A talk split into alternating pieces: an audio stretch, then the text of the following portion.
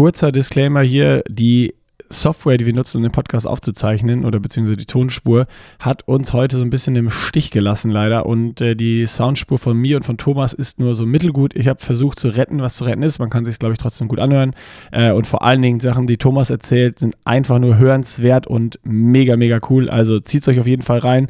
Wir geloben Besserung. Das nächste Mal wieder nur noch mit guten Mikrofonen und vor Ort aufnehmen, dass wir ja eine doppelte Audiospur haben. Netz mit doppeltem Boden, was wir heute leider nicht hatten. Und äh, ja, trotzdem ganz, ganz viel Spaß mit der Episode, die jetzt losgeht. Herzlich willkommen zum Triathlon-Chat Nummer 9 hier mit Nick und Nils und heute wieder eine Gastepisode mit Thomas Hell on Wheels Hellriegel. Mann, Mann, Mann, was war das eine wilde Achterbahnfahrt? Anderthalb Stunden pure Unterhaltung, würde ich sagen, Nils. Also, wir haben heute äh, gelernt, dass, dass ja, Thomas Mitbegründer der äh, Triathlon-Sportwissenschaft ist. Äh, alles viel mit Try and Error und äh, bis am Ende gibt es nochmal eine Lobesrede auf, auf Felgenbremsen und warum Scheibenbremsen nicht gut sind. Also, also was, ich bin, ich, ich, ich krieg das noch nicht alles so verordnet, was da gerade passiert ist. Es war auf jeden Fall sehr, sehr detailliert. Also, Thomas, unfassbar, was er noch für ein, also an was er sich noch alles erinnert. Und auch als wir nachher offline gegangen sind, wir hätten jetzt, glaube ich, noch mal zwei Stunden weiter aufnehmen Ja, easy. Können. Also wenn es euch also, gefällt, dann, dann schreibt es auf jeden Fall äh, uns auf Insta in den Kommentaren. Sonst was. Ich glaube, mit Thomas können wir nochmal so eine, so eine Sonderepisode machen. Der hat Geschichten noch auf dem Lager, die für drei, vier, fünf Stunden Podcast reichen. Und vor allem, Nick, das war mir auch gar nicht bewusst. Ich dachte ja eigentlich, es ist so die Christmas Edition. Es war tatsächlich der allererste Podcast für Thomas Hellriegel. Also Thomas, ja. sag mal echt, Dankeschön, dass du dir die Zeit genommen hast für uns. Und ich würde sagen, Nick, gehen wir rein, oder? Ja, wie immer vergisst du die Werbung, Nils. Aber oh, nach der Mist. Werbung gehen wir in diesen grandiosen Podcast mit äh, Thomas. Und auch an dieser Stelle jetzt schon mal nochmal danke, Thomas, dass du dir die Zeit genommen hast. Und jetzt geht's los mit der Werbung. Und wie immer unser Partner AG1 von Athletic Greens mit 75 Vitaminen, Mineralstoffen, Botanicals, Bakterienkulturen und weiteren Lebensmitteln. Und Nils, wir haben ja jetzt äh, bald Neujahr, ne? Und äh, da würde ich jetzt jedem, ne, du bist jetzt ja, hast dein neues Jahr mit AG1 ja schon vor äh, jetzt quasi neun Wochen gestartet. Seit mhm. wir diesen, nee, oder acht Wochen? Hast du in der ersten Woche hast du noch keinen AG1 gehabt, ne?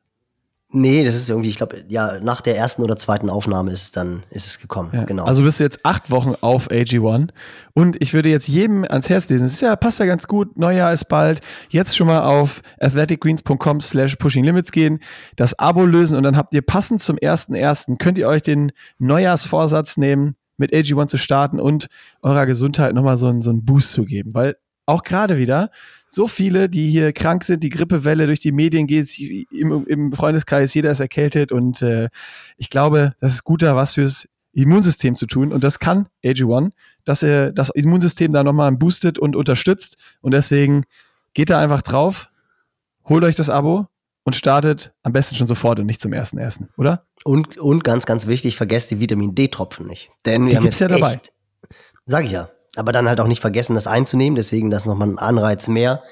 Jetzt kommt hier gerade so ein klein bisschen die Sonne raus, aber die letzten Tage waren in Hamburg echt grau, grau, grau. Und ich glaube, in ganz Deutschland sieht es momentan so aus. Deswegen Vitamin D nicht unterschätzen, zusätzlich zur normalen Dosis AG1 absolut zu empfehlen. Sehr gut. Also, macht die Neujahrsroutine, startet sie jetzt schon. Holt euch das Abo athleticgreens.com slash pushing limits. 60 Tage wie immer risikofrei testen ihr geht sozusagen kein Risiko ein, ne? heißt ja, heißt ja dann auch so. Und wir starten jetzt hier in den, in, in den, in den nicht risikofreien Podcast mit Thomas Herriegel. Viel Spaß. Werbung, Ende.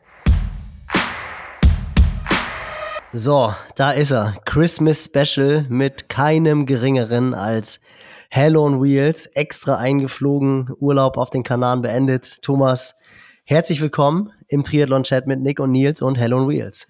Ja, guten Morgen. Ist ja eine Premiere für mich, sowas, ja. Nein, ist, es, ist es dein erster Podcast? Ja, auf jeden Fall. Äh, Ach, wirklich? Ja, ich, ich war ja da kurz nach dem Zweiten Weltkrieg unterwegs und äh, da, da gab es ja sowas nicht, ja. Und, äh, und das, äh, das ist ja wie mit Instagram und so, da, das war ja eigentlich erst alles mit nach Karriereende, ja, wo das so richtig losging. Und wir haben ja noch äh, im Trainingslager früher dem, auf dem Festnetz zu Hause angerufen und, äh, und mal kurz gesagt, ja, wir sind auf der Insel und äh, geben jetzt Gas und wir melden uns in drei, vier Wochen wieder, wenn, wenn der Rückflug ansteht. Und so war das ja. Und nicht da ständig am Telefon rumdatteln den ganzen Tag oder so. Das gab es ja überhaupt nicht. Es war eigentlich auch äh, sehr schön, weil abends nach dem Essen sind dann eigentlich alle immer zusammengesessen, äh, weil ja keiner da noch irgendwie online was machen musste. Es gab es ja gar nicht. Und äh, dann hat man immer abends alle was zusammen gemacht. Ja. Gerade im La Santa jetzt war man alle, haben Billard gespielt da mit den mit Linford Christie in, in der Poolbar und so. Da also waren die ganzen Leichtathleten da. Das war eigentlich immer auch eine, eine super Sache. Und Thomas, wir haben uns auch so ein bisschen um die deutsch-dänische Freundschaft bemüht, oder? Wir zwei? Ja, die Völkerverständigung war auch immer so ein Schwerpunkt in den Trainingslagern. Und äh, die Dänen sind ja auch äh, Rinnen, sind ja auch äh, äh, sehr gesellig, ja, waren immer sehr gesellig. Und äh, es war eigentlich äh, eine gute Geschichte, muss ich sagen, ja. ja es, geht, es geht schon gut los hier äh, mit, dem, mit dem Podcast. Nach, nach anfänglichen äh, äh, Soundproblemen, wir hoffen, dass das jetzt hier alles äh, passt und keiner zu laut und zu leise ist. Äh, nächste Mal, ich sehe schon, wir, ich, ich weiß jetzt schon, dass es noch eine zweite, dritte und vierte Episode mit Thomas geben muss, um alle Geschichten zu erzählen, die irgendwie hier äh, uns noch äh, auf den Fingernägeln brennen. Und dann schicken wir nochmal ein Mikro runter oder kommen direkt vorbei. Ähm, ja, womit, womit fangen wir, fangen wir an? Wollt ihr, wollt ihr direkt bei der Völkerverständigung der Dänen und der Deutschen im La Santa bleiben? Oder wo, wo, wo wollen wir starten, Nils? Äh, nee, ich würde sagen, wir müssen natürlich da starten, was, was Hell on Wheels ausmacht. Ich meine, ich muss ja wirklich sagen, Thomas war so mein erstes großes Idol im Triathlon, mein erster Triathlon, sie, also erster Ironman, 97 in Rot. Thomas, ich weiß gar nicht, da warst du Vierter, oder? Rot war jetzt nie so dein Pflaster, aber ja. 97 wo Luc van der die Weltrekordbestzeit aufgestellt ja, war, hat. war ich unter acht Stunden, aber Vierter, ja. Also ich war eigentlich gut in Form und, äh, und fit und äh, aber das Rennen war halt auch sehr schnell an dem Tag. War natürlich auch super Wetter und so und äh, war, aber habe ich 7, 57 gemacht und das war schon äh, 96 sind ja überhaupt erst die acht Stunden gefallen. Also das war dann, wir waren praktisch so die, der Lothar war ja auch dabei, also es waren praktisch so die ersten Leute da, die unter acht gemacht haben, ja. Genau, da war Reihenfolge war, war Luc van Lierde vor, ist Zeki Boy Zweiter geworden. Ja, und Lothar, Lothar Dritter. Lothar Dritter. Und du dann Vierter. Es war, war schon ein bisschen hart, weil äh, ich meine, wie gesagt, das Jahr zuvor war Lothar der Erste überhaupt unter acht und ich wusste auch, da war ich krank hat er ganz schön Glück gehabt, der Lothar. Und, äh, äh, und ich wusste, dass ich das auch drauf habe. Und ich habe es dann auch gemacht und ich habe es dann äh, nochmal gemacht, auch in Rot. Ja, in Rot war ich zweimal unter acht. Und, äh, und dann machst du das und bist dann Vierter, ja, bist nicht mal auf dem Podium, ja. Also das war schon ein bisschen, aber wie gesagt, ich war eigentlich immer dann am zufriedensten nach dem Rennen, wenn die Leistung gestimmt hat, weil dann äh, wirst du dich auch durchsetzen, ja. Es bringt nichts, wenn, wenn du ein schlechtes Rennen hast und gewinnst dann trotzdem und weißt, wenn dann vielleicht mehr Konkurrenz da ist oder irgendwie Bedingungen anders sind, äh, hast du nicht wirklich Siegchancen. Dann, dann lieber eine gute Leistung und dann weißt du, dass du auch so auf dem richtigen Weg bist, ja. Und vielleicht hatte ich das dann auch noch ein bisschen mehr angespitzt für die Monate August, September, denn dann im Oktober, zweiter Samstag im Oktober 97, genau vor 25 Jahren Hell on Wheels, erster deutscher Hawaii-Sieger. Meinst du, es gibt ja. viele Triathleten, die das, die das mittlerweile gar nicht mehr wissen? Wer, wenn man die so fragt, wer ist der erste deutsche Hawaii-Sieger? ich ich glaube, die, die Jüngeren wissen es echt nicht mehr so richtig, glaube ich. Klar, aber das ist ja auch normal. Also die haben jetzt andere Vorbilder. Da ist halt der Frodo oder Patrick Lange äh, oder der Sebi noch, sind halt so eher die Vorbilder oder sind vielleicht auch der Grund, warum sie mit dem Sport begonnen haben, ja das ändert sich natürlich, das ist ganz normal, ja. Und äh, gut, ist jetzt auch, äh, wie gesagt, ich habe ich hab ja jetzt ein Interview gemacht oder hatte äh, überraschenderweise haben halt im September einige Journalisten angerufen bei mir. Da habe ich gedacht, was wollen die denn eigentlich von mir? und dann, äh, als wir dann im Gespräch waren, dann hab ich, haben die gesagt, äh, du hast ja 25 und das war mir, da habe ich überhaupt nicht dran gedacht, ja und äh, habe dann da ein paar, äh, im Stern war ja was drin und so, ein paar Sachen gemacht. Und äh, da war ich auch selber ganz baff, wie lange das schon her ist. Also, es, äh, also, wir, wir, sind, wir, wir sind alt, da, da führt, ja, da führt kein Weg dran vorbei. 25 Jahre, Mann, das ist eine üble Geschichte, gell? das ist echt übel. Also äh, da sind deine Kinder dann schon volljährig und also das ist, ist schon verrückt, ja, wie lange das eigentlich schon her ist. Ja. Aber, aber wie präsent ist das noch? Also nimm uns mal so ein bisschen, ein bisschen mit in die Zeit. Also ich kann es ja nur so von, von meiner Seite erzählen. Wie gesagt, das war mein erster Start und ich glaube, als ihr mir, es war ja auch noch ein gemeinsamer Start, ich bin ja zweimal als Amateur gestartet, 97 und 2000 und da sind ja wirklich 1500 zusammen in, in Pazifik gesprungen. Ja. Und ich glaube, runter von Harvey, da bist du schon, warst du schon in Führung. Auf deinem geilen roten, roten ja. Centurion, Vorderrad 26 Zoll, Hinterrad 27 Zoll, Ein gelbe, Kla Teil gelbe Klamotten. Ich habe es Nick schon erzählt. Das war eine Hommage an den ja. Tour de France-Sieg von Jan Ulrich, oder? Das gelbe Top von Essex damals? Nee, das, das war Zufall. Das war einfach. Oh, äh, habe ich Mist erzählt, Nick, sorry. ja, also, also ich war. Jetzt gut, kommt's raus, Nils. Jetzt kommt's also raus. Ich, ich weiß nicht. Ich weiß nicht. Vielleicht haben sie es gemacht deswegen, aber ich glaube es nicht, weil die Sachen hatte ich ja schon vorher und das war, ein, das war ja die Kollektion für 98. Also es war ja oft so, dass ich die neue Kollektion schon im September bekommen habe und habe die dann noch bedruck, bedrucken lassen. Und das war dann die Kollektion fürs, also fürs nächste Jahr, ja. Und ich, ich weiß nicht, ich glaube nicht, dass, weil das die Planung ist ja da schon längerfristig. Das war ja dann erst im Juli und ich hatte, ich weiß nicht mehr, August, September hatte ich ja die Sachen schon, schon, schon hätte ich das auch nicht, äh, gar nicht verwendet, weil ich wollte, da war ich immer schon so ein bisschen akribisch. Ich habe die Sachen immer getestet vorher und habe da nichts Neues ausprobiert und ich, ich weiß nicht, ob das ein Grund war oder nicht, aber ich fand die schick und, und beim Fahrrad zum Beispiel, da haben sie, da war ja noch so mit Synthes-Lenker und dann, die haben sie ja auch rot lackieren lassen, weißt, das waren so Kleinigkeiten, aber das hatte damals niemand.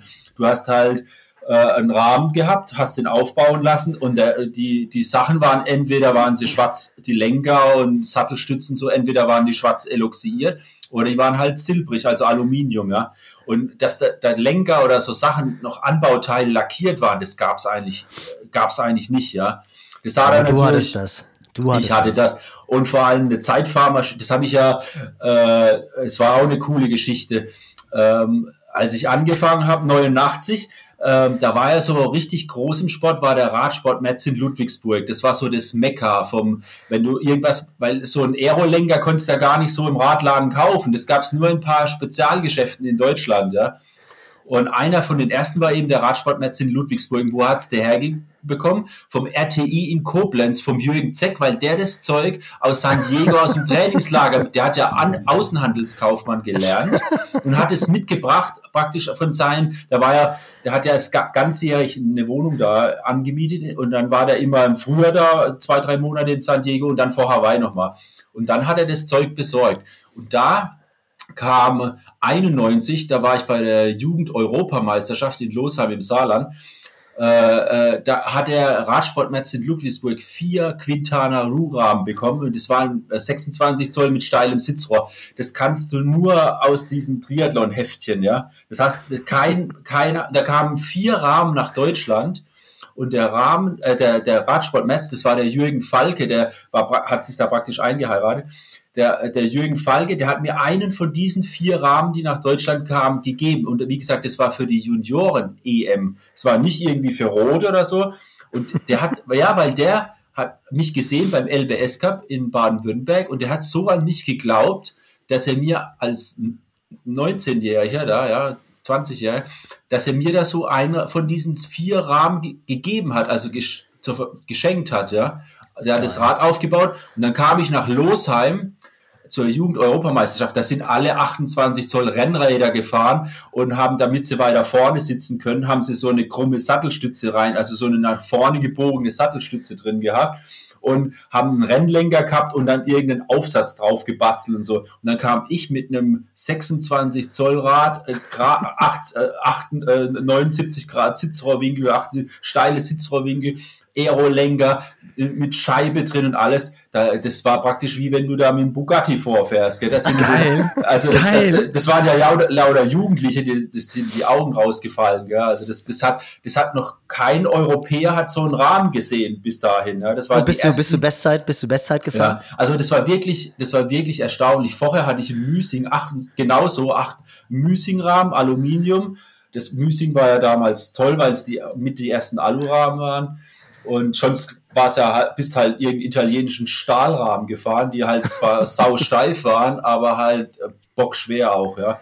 Und äh, da hatte ich ein Müsing 28 Zoll, auch so eine Sattelstütze nach vorne gekrümmt, damit ich weiter vorne sitze. Und dann halt so ein Aerobond drauf, so ein Aerolenker hingebastelt und hast dann ein bisschen ausprobiert, selber, wie das irgendwie die, am besten hältst, dass es passt. Da gab es halt auch nur eine Größe oder so. Und dann hast du halt ein bisschen weiter unten festgehalten, hast ihn hochgedreht, dass, dass die Armauflage kürzer ist und zwar. Und, und äh, da habe ich immer so beim LBS Cup in Baden-Württemberg war ja der, der Holger Lorenz, der Chef, ja, der hat die Dinger gewonnen. Und da habe ich beim Radfahren da auf 40 Kilometer immer zwei Minuten verloren auf ihn ungefähr, plus minus. Er war halt auch ein super geiler Radfahrer. Und, und dann hatte ich, habe ich das Quintana Roo bekommen und ab da war ich genauso schnell wie der Holger. Hab immer, bin immer die gleiche, also paar Sekunden, immer die gleiche Zeit gefahren. Also das Ding hat zwei Minuten auf 40 Kilometer gebracht. Also äh, gut, im, im Verhältnis zu einem Müsing Alurahmen 28 Zoll, der irgendwie hingebastelt war von mir selber, ja, als äh, Teenager, ja. Also Aber komm, war, Hawaii, back, back Hawaii. Also, Harvey ja, runter, 97. Ja, aber wir, wir waren ja zu viert. Es war Ken Klar noch mit, äh, Chris, Chris, Lee und Zack. Oh, und das Jahr vorher bin ich ja auf dem Fahrrad auch noch so alles oder nichts gefahren, oder die beiden Jahre vorher. Und äh, äh da 96 bin ich ja dann schon sehr stark gelaufen, da also 246 Marathon. Und da wusste ich schon, da hatte ich auch das Selbstvertrauen, dass ich äh, schneller laufe äh, wie die Jungs in meiner Radgruppe. Also schneller als Zack oder schneller als Ken Klar und so. Und, ähm, und da war es eigentlich gut, weil der Jürgen wollte unbedingt wegfahren, ja, weil ich äh, das letzte, die letzten beiden Jahre kam er immer schon vor dem Wettkampf, ey, lass uns attackieren, lass uns. Ich sage, okay, ich bin dabei. Dann habe ich attackieren, dann war aber der Zeck gar nicht mehr dabei, ja. Kon konnte der Zecki gar nicht mitfahren. Und, äh, und da war er, glaube ich, ziemlich happy, dass er da dabei war. Und dann habe ich ihn ja auch machen lassen, sozusagen. Der hat dann immer wieder mal da am Scenic Point oder so immer wieder mal richtig am Hahn gedreht, ja. Und, und ich bin halt dann einfach nur mitgefahren. Und dann kurz vorm Flughafen hat er wirklich nochmal so wirklich richtig reingelatscht. Und dann wusste ich, dann habe ich ihn auch fahren lassen, weil dann wusste ich mal jetzt auf die letzten 10, 15 Kilometer, da kannst du vielleicht noch eine Minute rausfahren oder so. Und dann bist du aber komplett im Kreuzblick und schon und so ein dunkelschwarz. Und äh, ich, wie gesagt, ich wusste, ich wusste, dass ich, dass ich da auf jeden Fall deutlich schneller laufen kann. Und äh, so ist es ja dann auch gekommen. Ja. Und, und da war ich eigentlich, äh, das Rennen lief ideal für mich. Ja, wie gesagt, wenn du starke Radfahrer hast, die nicht ganz so gut laufen in deiner Gruppe und die halt, die gucken immer, dass das Tempo richtig hoch ist, das ist ja dann ideal. Äh, also war ideal für mich. Ja. Und dann ist Jürgen so, so eine Minute, anderthalb Minuten, glaube ich, vor dir vom Rad gestiegen. Wechselzone war noch die alte Wechselzone hinten ja. am Hotel. Genau, Wo dann auch, ja. da habe ich nämlich cool. mit Nick auch schon drüber geredet, das war schon hart. Dann ist man erstmal hochgelaufen, dann runter zum Pit. Also die ersten vier ja. Kilometer ging es eigentlich nur rauf und runter. Ja, das, das kann man eigentlich, also ich will die wirklich die Leistung heute nicht schmälern oder so, ja. Das ist, aber die Laufstrecke war schon äh, durch den Beginn deutlich schwerer, ja. Also die, das, das muss man schon so sagen. Und ähm, also wo dann Patrick aus haben wir 240 die Zeit vom Allen geschlagen hat, das ist natürlich super gut und super schnell, aber Allen ist es halt auf der alten Strecke gelaufen, das darf man nicht vergessen. Also du bist rausgekommen aus der Wechsel, dann ging es wirklich nach, da bist du das beim Kona Surf Hotel ganz am Ende vom Alley Drive, das ist glaube ich auch pleite oder das gibt es glaube ich nicht mehr. Nee, gibt's und, nicht mehr. Und dann bist du aus der Wechselzone raus, aber wirklich 50 Meter flach und dann ging es 10, 12 Prozent bergan. Also und auch ein paar hundert Meter. Und dann bist du wirklich vom Rad runtergekommen. Und beim Rad am Ende von der, vom Alley Drive musst du ja erst nochmal so eine Rampe richtig hoch, 10 Prozent. Dann waren die Beine richtig schön dicht. Immer nach 179 Kilometer bist du dann, ich bin ja immer so eine Monsterübersetzung gefahren da, weil so fünf, äh, vorbei meistens 54 oder 55 und als kleine 46 oder 48. Ja. Das habe ich beim Indorein gesehen. Da kannst du nämlich, wenn dann Gegenwind ist, dann schaltest du immer nur groß, klein, klein, groß und die Kette liegt immer ideal in der Mitte hinten, also da, wo die wenigste Reibung ist. Aber dann bist du halt kaum diesen Heartbreak Hill da hinten hochgekommen. Äh, nach 179, da bin ich echt als so Schlangenlinie dann hochgefahren, weil, weil ich mit, mit da hast du auch, da hatte ich ja neunfach oder, oder, oder achtfach oder so und dann mit, mit 48, 19 oder 48, 21 dann so ein 10% Ding hoch, nach, nachdem du 180 Kilometer Vollgas gefahren bist. Das war echt äh, schon hart. Und dann, wie gesagt, bist du Wechselzone raus, ums Eck rum und dann ging es gleich 12% hoch und dann bist du ja oben nicht nach links abgebogen auf den Alley Drive, sondern erstmal nach rechts da gibt es eben das Pit, das ist so eine Sackgasse zum Meer. Dann bist du praktisch von dieser Rampe oben ganz bis ans Meer runtergelaufen und dann wieder hoch. Das war nicht ganz so steil, ich weiß nicht, 6% oder so, aber auch. Und dann warst du wieder oben und dann, was auch schlimm war, das, was du beim Radfahren eben am Ende hochgekommen bist, das musst du dann runterlaufen. Auch, das ist eigentlich fast noch schlimmer gewesen, diese 10% nach unten.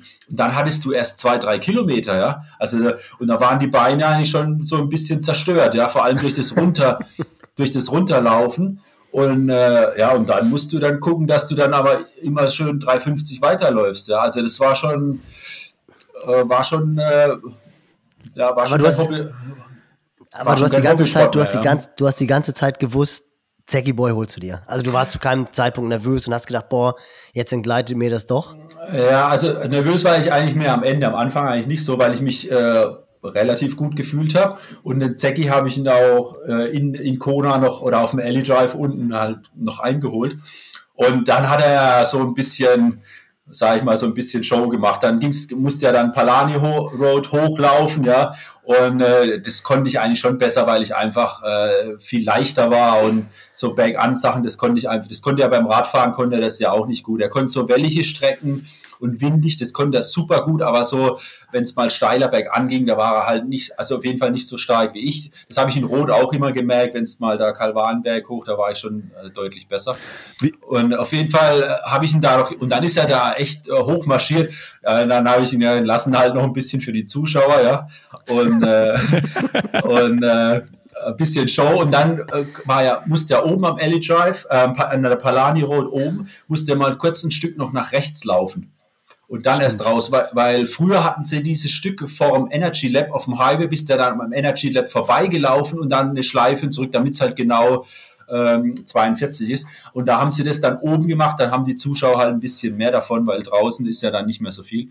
Und, dann, und äh, wo man dann, dann und dann läuft er dann raus in, ins Laberfeld und, und, und dann habe ich ja mal gleich verschärft, weil ich wusste ja, in Rot habe ich ja auch mehrmals gegen ihn im Endspurt verloren und ich wusste, Spurten kann er ja, ja. Also, und, und dann habe ich gleich nach, das war ja dann so nach 15 Kilometer, habe ich gleich voll verschärft. Dann habe ich, ich, ich verschärfe jetzt so lang, bis er weg ist, weil wenn ich denn, umso länger ich denn da äh, mitschlepp, sage ich mal, umso schlechter wird es eigentlich für mich. Und dann habe ich äh, ähm, gleich nach 15, wo wir dann draußen waren im Niemandsland, da habe ich dann gleich mal verschärft und dann war er auch relativ schnell weg, Gott sei Dank, muss ich sagen. Und dann ist der Abstand auch immer ein bisschen größer geworden. Also dann, dann war es eigentlich, äh, war ich eigentlich relativ safe. Dann musste ich eher so drauf achten, damit ich nicht überpace oder dass ich nicht äh, selber hochgehe da vorne. Das kann ja auch passieren, ja, dass du dann ein bisschen zu euphorisch bist und dann oder dich, dir selber so den Stecker ziehst und so. Und wie, äh, äh, erzähl mal, wie, wie waren so die, das, das Verhältnis eigentlich bei euch, bei Lothar, Zecki und dir? So klar im Rennen, Rivalität und ihr, ihr kanntet euch, aber wart ihr sonst dann in Trainingslager Buddies oder gab es da auch mal Beef untereinander und so? Weil jetzt heutzutage, ich habe das alles mitgekriegt, aber damals zu eurer Zeit, ähm, so da, da, da wissen, glaube ich, relativ wenig Leute, wie das so untereinander war. ja, ich, ich, das hört sich so an, weißt du, so, ah, der hat mich abgesprittet, aber dann wollte ich ihm und hier für die Zuschauer habe ich ihm nochmal eine Show machen lassen. Ähm. Und dann habe ich ihn mir geholt. So, so wie war das Verhältnis, also wie, wie war das früher in, in der Triathlon-Welt? Also äh, gut, ich, ich kam eigentlich, also ich persönlich kam eigentlich mit allen ziemlich gut aus. Aber ich wäre jetzt, jetzt vor Hawaii zum Beispiel nicht mit dem Jürgen oder mit dem Lothar ins Trainingslager gegangen, ja. Äh, gut, Lothar war ja auch mal im La Santa, wo ich da war. Äh, sonst war er meistens eher auf Mallorca und der Zecki war sowieso in San Diego und da wollte ich sowieso nie hin, weil, es, weil das viel zu viel Autos und Verkehr und so war. Aber das hätte ich, hätte ich eigentlich nicht gemacht, weil es ja schon direkte Konkurrenten sind. Ich hatte ja mit dem Holger Lorenz so den perfekten Trainingspartner, ja. Da konntest du aufstehen und sagen, hey, heute heute will ich äh, auf Teneriffa 240 fahren, äh, da hinten runter, was meinst, schaffen wir das bis zum Sonnenuntergang? Da hat er gesagt, ja, ich nehme noch eine, einen Riegel mehr mit und dann fahren wir los. Ja. also, äh, der, der hatte auf Mallorca, wo wir da waren, hat gesagt, was meinst du, wenn wir jetzt da außen in der Küste lang fahren, wie lang ist das? 300 oder so? Soll man das mal fahren oder so? Also, da musste ich nie sagen, hey, Holger, heute noch mal, komm, gestern weiß ich, war sechs Stunden, jetzt, aber heute wollen wir noch mal eins draufsetzen, äh, jetzt kommen wir raus aus der Kiste. Nee, nix. Wir sind losgefahren und dann haben wir, wir haben teilweise erst nach einer Stunde vom Rad das erste Wort des Tages gewechselt, ja, obwohl dass wir ja im, im, im, gleichen, im gleichen Zimmer waren. Aber es war eigentlich klar, es war klar, was ansteht, ja. Wir ja. sind aufgestanden, haben uns angeguckt, dann immer zum Frühstück, sobald es äh, Frühstück gab, 7.30 Uhr oder so beim Hotel, dann zack, umgezogen und auf Teneriffa vor allem, ja, weil es war halt schon äh, äh, eine Gottesmaloche, was wir da gemacht haben. Und, äh, und dann sind wir losgefahren und es war klar, welche Runde gefahren wird. Also 180er Runden mit 4000 Höhenmeter und das, also wo du mindestens sieben Stunden ungefähr unterwegs bist, äh, netto. Und, und dann irgendwie nach einer Stunde, ja, das Wetter ist ganz okay heute. So, ja, ja. Und und dann, oder er ist schon eine Stunde vorne gefahren und ich habe dann irgendwann mal gesagt, ey, äh, ich, ich, mir geht's heute, die Beine sind echt, äh, echt übel. Äh, und dann hat er gesagt, ja, habe ich ja schon gemerkt, deshalb fahre ich ja schon eine Stunde vorne. Also so, äh, so, so, war das ungefähr. Und dann, dann ist er halt auch mal auf Mallorca 180 im 34er Schnitt alles vorne gefahren, weil es mir halt nicht gut ging, ja, oder so. Und, und das war, das war halt schon perfekt für mich, ja. Und, äh, und Holger war das, ja auch, ist Holger nicht auch 97 Achter geworden dann? Ja, das, das, war, das war eigentlich auch äh, eigentlich äh, krass, aber auch irgendwie klar, wenn, wenn ich gut drauf war, war Holger gut und wenn ich halt äh, äh schlecht war, war Holger eigentlich auch schlecht, ja. Also weil, ihr, klar, wir, überzogen weil wir halt die, genau die gleiche Scheiße trainiert haben. Ja? Also, und, äh, und, und dann war halt, entweder hat es halt gut gepasst und dann, als ich gewonnen habe, war er, glaube ich, Achter. Und ja. als ich, äh, ich war dann nochmal Dritter oder so, da war, glaube ich, auch ziemlich gut. Also er war auch mehrmals Top Ten, auch wenn ich gute Rennen hatten. Und äh, äh, ja, wie gesagt, das hat halt dann gepasst in der Vorbereitung, aber, äh, aber so halt bei, bei, nicht, äh, aber bei, bei Lothar und Jürgen, da war ja schon eher so ein bisschen Rivalität, ja, oder? Wenn wir, also, da, wenn wir da an Rot denken, wo, wo Zecke ja, ja. Die, Hol die Holzkiste rausgepackt hat, warst du da eigentlich auch am Start? Äh, nee, das, glaube, das kenne ich nicht, die Geschichte. Nee. Aber erzähl, erzähl Nils, erzähl. Naja, das war doch das, das war doch das eine Jahr, hat doch Jürgen irgendwie, hatte er nicht Probleme mit der Schaltung oder so? Auf jeden Fall hat, hat er dann nicht gewonnen. Und dann hat er doch im Jahr darauf, hat er doch so eine Holzkiste über, über seine Ach so, ja, ja. ja, ja, ja, ja, ja, stimmt. Also, ja, nee, da war was mit der Sattelstütze. Ja, ich. genau, genau. Und äh, genau. Die, die Sattelstütze war irgendwie losgeschraubt oder so, auf jeden Fall so. Und, äh, und da hat er irgendwie Angst gehabt, dass da irgendwie was, und da hat er halt da so ein, so ein Ding, so ein Käfig um sein Rad gemacht. Also es war schon ein bisschen, es war schon ein bisschen krass. Aber gut, es, äh, bei, bei Lothar und Jürgen war das ja die Sache, die Geschichte, dass die beide aus Rheinland-Pfalz kommen. Und äh, der Jürgen war natürlich immer da der große Star. Und äh, der Lothar war so das Jüngelchen, ja, der, der Kleine, wo halt jetzt da kommt, ja. Da war am, am Anfang war der, der 17, 18 der Lothar, da war der schon relativ schnell und da war es auf der Kurzdistanz als schon relativ knapp zwischen den beiden. Und, äh, und daher kam das halt auch, ja, dass, dass die halt, sag ich mal, so Local Hero mäßig, dass der Jürgen halt da, da Lothar nichts abgeben wollte sozusagen, ja, dass er da der Chef in Koblenz ist und nicht irgend so ein Jüngelchen. Da, und, und daher kam das. Und das ist dann schon ein bisschen eskaliert, muss ich sagen. Man, da war äh, Lothar ist ja dann Bianchi gefahren und dann hatten die so einen Bianchi-Bus und dann kamen da wirklich so äh, Fans vom Lothar und die haben dann halt in Rot so übel Stimmung auch gemacht gegen Jürgen und so. Das ist dann schon so ein bisschen, äh, ich glaube, Jürgen hat eher so diese bisschen die zurückhalteren Fans gehabt. Und, und äh, und bei Lothar waren es halt lauter so junge, wilde, Bekloppte, ja. Und, und, die, und die haben dann schon echt, die sind dann da wirklich mit dem Bus da angerückt und äh, dann ist es dann, deshalb ist es dann so ein bisschen äh, teilweise aus dem Ruder gelaufen. Aber ich, wie gesagt, ich war ja da immer so ein bisschen fein raus und so. Ich habe mich mit denen echt gut verstanden. Und mit dem Jürgen konntest du auch super Party machen, ja. Also wenn du, wenn du dann in, in äh, Kona gerade speziell, wenn du da irgendwie noch Bock hattest, da richtig Gas zu geben nach dem Wettkampf noch, wenn es noch ging, ja, dann musste ich immer an Jürgen wenden, ja, weil der Jürgen hat dann, äh, Jürgen hat immer Bescheid gewusst, wie es läuft, ja, weil klar, durch das, dass der immer wochenlang, monatelang in San Diego war, da, da haben ja auch die Australier zum Beispiel trainiert, der Greg Welch und so. Und die Amis sowieso, die guten Amis und auch Paula Newby Fraser, da, das war eigentlich so das Mekka, was jetzt vielleicht so ein bisschen Girona ist oder so, das war halt San Diego.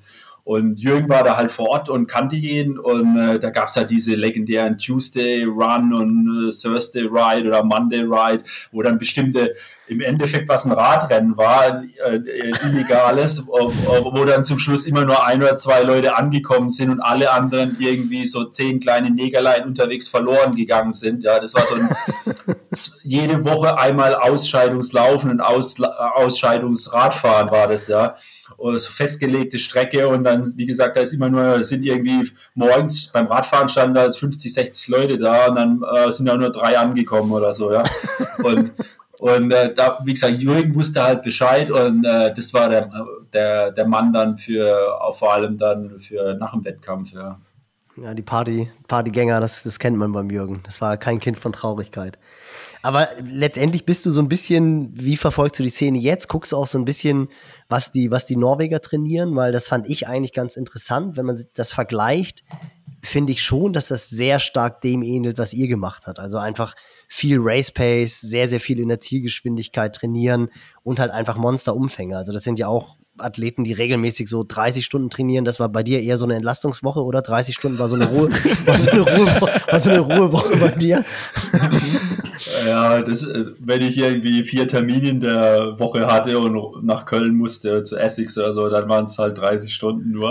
nee, nee, ganz so krass war es nicht. Aber äh, ja, ich glaube, ja, mit dem Umfang, da bin ich mir auch nicht so ganz sicher, weil, meine, klar, wenn du vor dem Wettkampf gefragt hast, da hat ja keiner kaum äh, irgendwas trainiert, ja, und aber wenn dann äh, das so mitgekriegt hast, haben sie halt doch viel gemacht, was ja klar ist. Ich meine, das ist acht Stunden Belastung und dann musst du natürlich auch, äh, allein um die Strecke zu bewältigen, musst du natürlich auch entsprechend vorbereitet sein, das ist keine Frage. Also was die Norweger so genau machen, äh, weiß ich natürlich auch nicht, ja. Ähm, so wie es aussieht, machen sie schon relativ viel Umfang, vor allem auch, weil sie noch gleichzeitig olympische Distanz machen. Das ist schon erstaunlich. Wobei das, denke ich, ähm, auch ein guter Effekt ist. Ich habe ja zum Beispiel mit einem Daniel Unger trainiert, ja, äh, bevor der dann Weltmeister wurde. Und äh, da waren wir zum Beispiel im Frühjahr zusammen auf Mallorca und ich bin ja, wie gesagt, ich bin ja dann wenn das Wetter gut war, öfter da mal eine 200 gefahren, was ja auf Mallorca nicht so dramatisch ist, weil es ja auch gut rollt, ja. Und, äh, und, und der Daniel ist dann, da hat er mich gefragt, was ich mache. Und ich gesagt, ja, ich fahre 200. Und, und morgen, ja, da fahre ich auch nochmal 200. Und, äh, und da ich gesagt, okay, heute macht er ein bisschen was anderes, aber morgen fährt er mit. Und, und äh, da hat er gesagt, ja, er, er, will halt viel Grundlage machen und er denkt, er hat gesagt, ja, ist kein Problem. Und dann habe ich ihm auch gesagt, hey, ich fahre so zwischen 33 und 35 Schnitt vielleicht, die 200. Und äh, er muss auch nicht führen, ja, es macht mir nichts aus. Äh, da war ich halt noch echt gut drauf und, ähm, und äh, das hat mir, das hat mich auch echt nicht gejuckt. Ja. Also da habe ich ein bisschen Wasser und Apfelsaftschorle da in die Radflasche und dann ging es halt los. Ja, klar, da haben wir schon dann da drüben auf der anderen auf der anderen Seite in Arenal haben wir mal gestoppt natürlich, ja. Und wenn es notwendig war, auch mal so eine Zwei-Stopp-Strategie, ja, wenn bisschen, äh, äh, wenn ich die Straße nicht mehr so gut erkennen konnte am Ende, dann haben wir halt nochmal kurz äh, äh, eine Cola reingetan, da äh, kurz bevor du über, bei, bei Arta da nochmal über den Hügel musst. Und die, und die Strecke war auch klar, weil ich habe ja dann ich wusste halt die Runde so und so, da, da, äh, da wurde nicht, dis, äh, da habe ich nie, ich habe nie diskutiert, wo lang gefahren wird. Ja, 210 war da eine Runde und die ist halt 210. Da weiß ich halt, was ich fahre, wie viele Höhenmeter das sind und dann wird halt die gefahren und die kann halt sein, dass ich die in 14 Tagen sechsmal fahre oder so wenn das Wetter gut ist, oder achtmal. Da, da, da überlege ich nicht, ob man da lang fahren könnte und dann ist wieder Baustelle oder da ist zu viel Autos. Nee, die Strecke ist gut, dann wird die auch gefahren. Und da gibt es halt eine 150 und eine 100 oder eine 60 zur Entlastung oder so und dann wird es halt gefahren und fertig. Und das bin ich halt jahrelang gefahren, ja. Und dann, ja, äh, wie gesagt, der Lothar, äh, der, der, äh, der Ungerman, äh, der, da habe ich gesagt, du brauchst nicht vorfahren, ich fahre vor und dann, ähm, äh, dann ist der halt hinterher gefahren, da die paar Stunden, das geht ja relativ schnell. Und, äh, da haben wir immer noch, habe ich immer noch geguckt, die 180, wie die Durchgangszeit ist. Ja, da war es äh, Durchgangszeit unter fünf Stunden oder so hatten wir zum Teil. Ja. Und dann haben wir gesagt, ja, wären jetzt, wären jetzt einige schon froh gewesen, sie wär, hätten das in Rot oder wären das in Rot gefahren. Ja. Und das haben wir da so äh, La Paloma da mit dem Holger sowieso, ja, wenn, ich mit dem Holger war, dann sowieso, ja. Weil ich sage, ja, hast du mal geguckt, jetzt gerade 180, ja, wie war's? Äh, 4, 54 oder so. Naja, gut. Machen wir, probieren wir morgen nochmal eine, eine Ecke schneller oder so.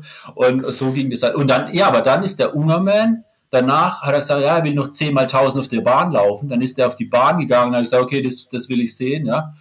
Und äh, bin dann, hab da ein paar so kleine Steigerungen gemacht. Ja. Hat, war ja niemand da, hat niemand gesehen, dann konnte ich es machen, weil das konnte ich ja nicht wirklich gut oder so. Und er ist dann 10 mal 1000 gelaufen, 200 Meter Trabpause und äh, hat mit drei Minuten angefangen ist am Ende dann äh, 2,55, 2,54 so gelaufen, die Tausender. Und dann wusste ich, okay, äh, viel Grundlage, ruhiges Tempo, ja, der ist dann wirklich ruhig gefahren, äh, also unter zwei Laktat oder so. Und dann die Tausender, da wusste ich ja, also wenn der da nichts reißt, und das ist halt, glaube ich, so ein bisschen, was die Norweger auch machen, die machen schon viel Basis und deshalb verpacken sie das überhaupt auch, ja. Also ja. bei der, ich glaube, bei der 73 WM danach, da waren sie dann doch ein bisschen angeschossen, aber und jetzt äh, auf Olympisch waren sie schon wieder wirklich schnell, also wo ich wirklich erstaunt bin. Also wenn mich einer gefragt hätte, ob ich im November einen Olympischen machen will, dann würde ich sagen, ich kann das machen, ja, aber aber schnell wird es nicht, ja, also toll wird es nicht, aber und da muss ich schon sagen, das ist schon erstaunlich, wie und das geht nur, wenn du halt eine äh, super Basis hast, ansonsten geht es nicht, ja. Wobei man ja auch nicht vergessen darf, Thomas, dass du ja auch, als du auf der Kurzdistanz warst, ja auch sehr erfolgreich. Und äh, da weiß ich auch von, von Eggy die Geschichten, wenn ihr Tausender gelaufen seid, irgendwie 93, 94, 95, da warst du auch derjenige, der dann nach zehn Wiederholungen mal eine 250 eingestreut hat und dann bist du auch alleine um so Waage geheizt. Also du warst ja auch schnell, das darf man ja nicht vergessen. Ja, ja, das ist ja das, äh, äh ich glaube, äh, bei Kurzdistanz ist gut, wenn man in der Gruppe trainiert, weil äh, da muss man ja ein bisschen mehr feuern. Aber bei Langdistanz kann das eigentlich ist es äh, meiner Ansicht nach kontraproduktiv, außer man kennt sich gut. Ja, wie jetzt bei mir mit dem Holger, da gab es halt nicht irgendwie, ich muss jetzt zeigen, dass ich ja heute gute Beine habe und, und der Holger ist ein bisschen müde oder umgekehrt, der, ah, der Thomas, heute kann er nicht so richtig. Nee, da ist er halt vorne gefahren. Teilweise hatten wir dann auf Mallorca ist uns als passiert, Wetter schlecht, dann hatten wir keine Kohle mehr und dann hat halt einer, hatten wir noch 5 Euro oder 5 Mark, ja, oder halt 200 Peseten oder dran, dann hat einer, hat der Holger, habe ich Schokolade gekauft, die hat der Holger gefressen und der hat uns dann nach Haus gefahren, ja, da ist dann halt alles, war, war mal irgendwie auch 200er Runde äh, drüben in Arenal und dann plötzlich war halt voll Ostwind, ja, wo normal Rückenwind ist. Und äh, wir, äh, schlechtes Wetter, wir keine Kohle mehr, dann hat, hab, äh, wird halt ein Liter Cola und äh, zwei, äh, zwei Tagen Schokolade, das hat der Holger dann gefressen und dann ist der gegen den Winter äh, 33er Schnitt noch 100 Kilometer nach Hause gefahren. Ja? Und ich habe halt versucht, irgendwie am Hinterrad zu bleiben. Äh, am Anfang, ich wusste auch nicht, ich hatte ja auch keine Orientierung, ich wusste auch nicht, wo wir sind und wo wir fahren.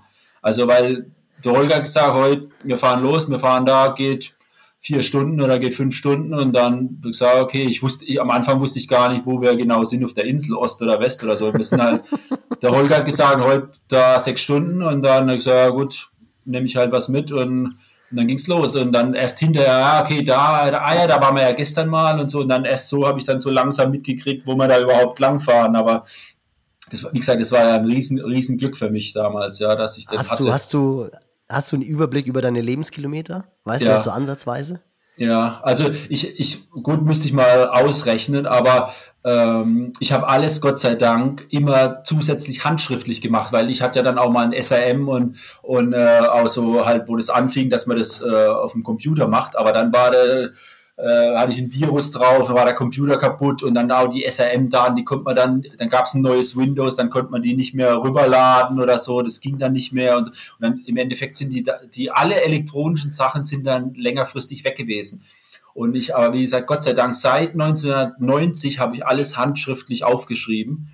Und, und deshalb habe ich das noch, ja.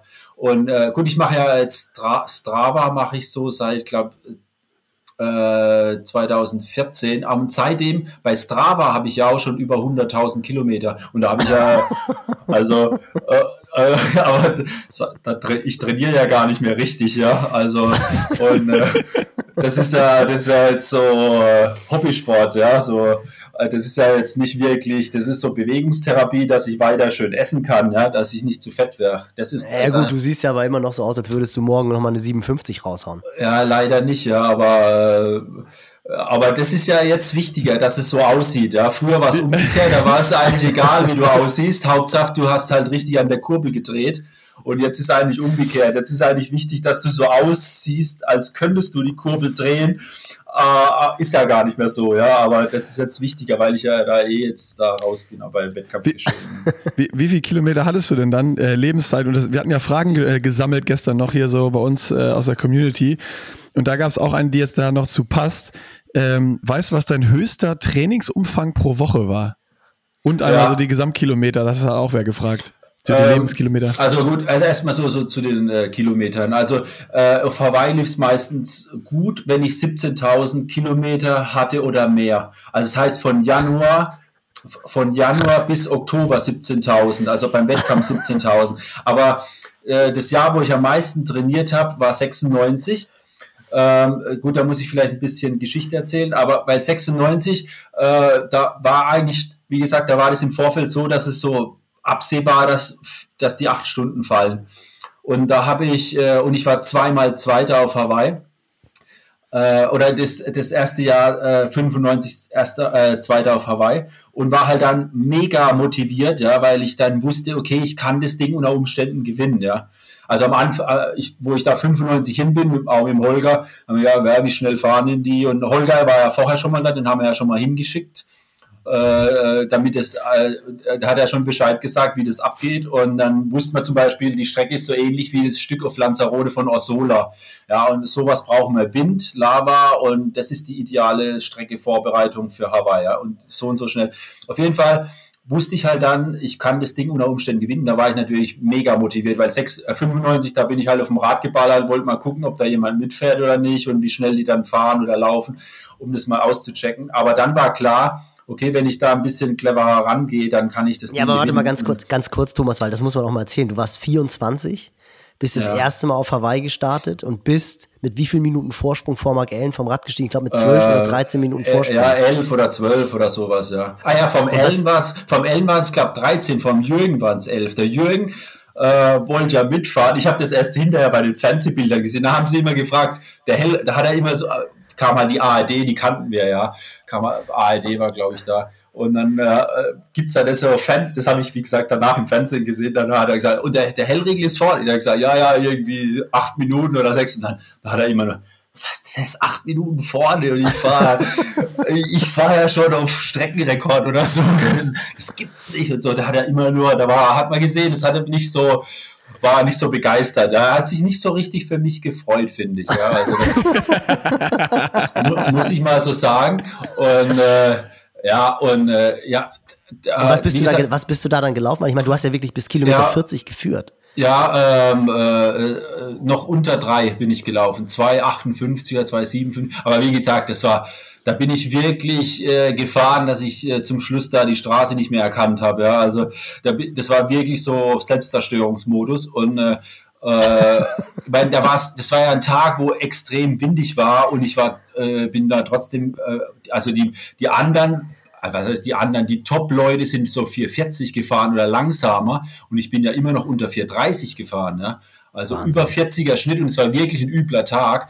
Und Vor allem in Badehose, Badehose und Top und das Top. Ja, also was ja auch sehr geil war, äh, in dem Au äh, das Führungsfahrzeug war ein Cabriolet mit der Uhr oben drauf und in dem Führungsfahrzeug saß Greg LeMond hinten oh. drin. Oh, war, da, der ist er wieder. Das angeguckt Alter. Und dann, und dann äh, äh, normal war das Führungsfahrzeug ja 100, 200 Meter weg, das habe ich nicht gesehen, aber an der Wende zum Beispiel, da musste es ja früher abbiegen, ja, weil es ja nicht um die Wende rumkommt. Da wo der Jürgen auch dann mit abgebogen ist, das eine Jahr, aber egal. und aber das muss halt früher auch abbiegen, weil ja die Wände war ja so eine aufgeblasene Gatorade-Tonne da immer. Und, und da habe ich das gesehen, dass der hinten drin sitzt und auch so sagte, ey, cool und so läuft. Und, und dann hat, wurde mir das erst klar, dass das Greg LeMond ist, weißt du, äh, Alter, weißt du, das, das habe ich im Fer das ist ja so, wenn der Indurain da drin sitzt, weißt du, und der guckt, wie du da fährst. Weißt du, wie ich da gefahren bin, Mann? Ey, da, äh, auf der, in, den, in den Flachpassagen beim Hilton, da war ja dann viel Rückenwind auf dem Rückweg. Da bin ich im flachen 70 gefahren, im flachen 70. Und das, das, ich, wusste es, ich wusste es dann, ab da wusste ich auch, dass du da immer dein, ich hatte ja auch äh, meine Sache, also mein Cola zum Trinken und mein Wasser zum Abkühlen. Ja? Also Abkühlen ist ja genauso im Endeffekt genauso wichtig wie das Trinken.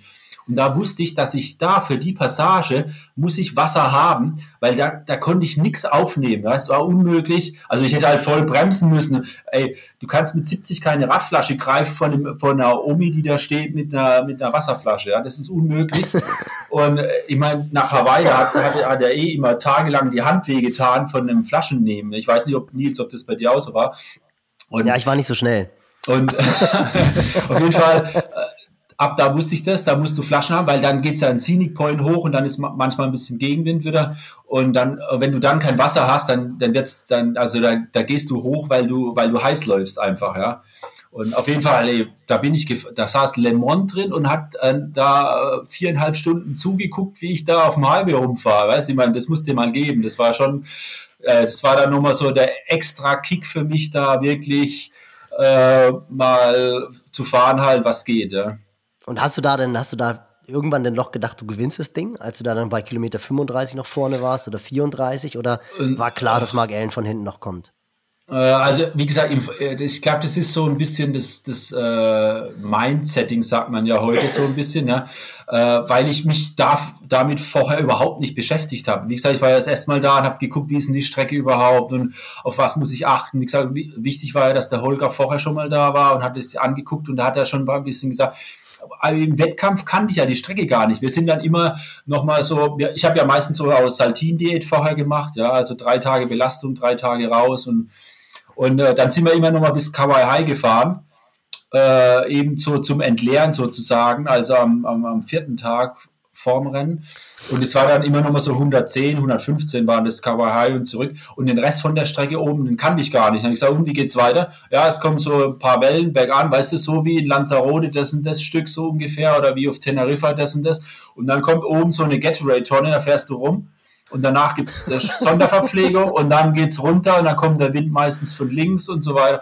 Er, und dann habe ich gesagt, okay, alles klar. Und im Wettkampf bin ich das dann das erste Mal gefahren, 95. Die, also das habe ich vorher nicht angeguckt, weil wir hatten auch da nicht immer ein Auto und es war andere Zeit, ja. Und dann habe ich gesagt, der Aufwand, ja, dann auch stundenlang im Auto zu sein bei der Hitze, das ist nicht äh, sinnvoll, wenn das nicht irgendwie, wenn die Strecke da nicht wirklich technisch anspruchsvoller, wenn das einfach ein Highway ist, dann muss ich das nicht sehen. Äh, dann bleibe ich lieber zu Hause im Schatten, im Bett mittags und ruhe mich aus, wie jetzt da mit dem Auto ewig rumzufahren oder soll sowas zu machen. Ja. Das war halt so die Abwägung. Holger hat ja gemeint, da ist nichts groß, ja, da kommen dann halt die Wände irgendwann und äh, ansonsten ist es genau wie vorher, außer dass halt so ein bisschen mehr berg, also hin berg, bergan und dann berg runter geht. Ja. Das ist geil. Also Aber Fazit heute ist, du warst, anges du warst angespitzt bis. Ah, sorry, Nick. Ich wollte nur, nur, nur einen Einwurf mal. Heute gibt es das Internet, wo du alles angucken kannst. Früher hast du einen Holger gehabt, den du ja ein Jahr vorher hinschickst, der, der da startet und dir erzählt, genau, wie ja. es ist. Also richtig, richtig also, geil, das zu hören. Also was, was so sind so Kleinigkeiten, die früher fand ich die eigentlich total geil. Zum Beispiel hast du, hast du dir, klar, die Quali irgendwo gemacht und dann hattest du die Quali. Und dann hast du die, dich angemeldet dann nach dem Rennen und, äh, und dann wurdest du registriert, dann musst du auch gleich bezahlen. Das war ja damals auch so ein Ding. Äh, äh, hast dann Dollars besorgt, ja, oder wenn, also bis nach Lanzarote dann und entweder Kreditkarte, wenn du sowas hattest, oder hast da vorher Dollars bezahlt, um das Stadtgeld zu bezahlen, oder irgendwelche Schecks, äh, Schecks hatte ich auch nicht, oder hast dir von jemandem dann so einen Scheck bestätigen lassen. So, war, ja, und dann warst du halt, und dann kam ein paar Wochen später, kam dann eine Postkarte vom Ironman Office in Hawaii. Und dann, und das war dann, da bist du an einen Briefkasten und dann war irgendwann war eine, so eine Karte drin, die war aus Hawaii. Da stand da drauf, you are regi uh, registered for Ironman World Championships Kona Oktober 18 so und so. Das war da hast du die hast du die Postkarte ja, ey, guck da Postkarte Kona, ich bin ich bin registriert, ich bin drin in dem Ding so war das das war da war nichts da da hast du ja im Endeffekt keinen Kontakt. Es war ja nicht möglich mit denen irgendeinen in Kontakt zu treten. Na gut, da gab es vielleicht irgendeine ja. Telefonnummer oder so. Englisch konnte ich auch noch nicht so richtig. Und, äh, und dann, das war's dann. Da hast du gesehen, okay, da kann ich ja mal äh, gucken, ob ich einen Flug irgendwo buche, ja, weil ich bin, ich bin drin im Rennen. Ja. Und, und ich fand es auch total geil, dass du immer die Startnummer von der Vorjahresplatzierung bekommen hast. Ja, dass sie das geändert haben, das ist ja auch also totaler Mist in meinen Augen. Ja? Ich meine, was, was nützt es einer, wenn sich einer da äh, äh, Weltranglistenpunkte holt bei, beim Ironman in Dänemark oder in Schweden bei 15 Grad und Dauerregen und auf Hawaii ist dann nichts los mit dem. Ja? Nee, auf Hawaii ist eben ein spezielles Rennen dann sind halt auch die Leute äh, vorne, die halt gut mit den Bedingungen klarkommen. Ja? Und deshalb verdienst du auch da die Stadtnummer zu bekommen, die du im Vorjahres hattest, ja. Also als ich das erste Mal da war, da habe ich Ironman Lanzarote gewonnen mit Streckenrekord, da hatte ich halt äh, Stadtnummer 31, glaube ich, ja, weil ich halt die frei war, da, der, halt letztes Jahr 31. war, der kam nicht, da hast du halt die bekommen, ja, weil du schon was gewonnen hast. Das war so das Zugeständnis.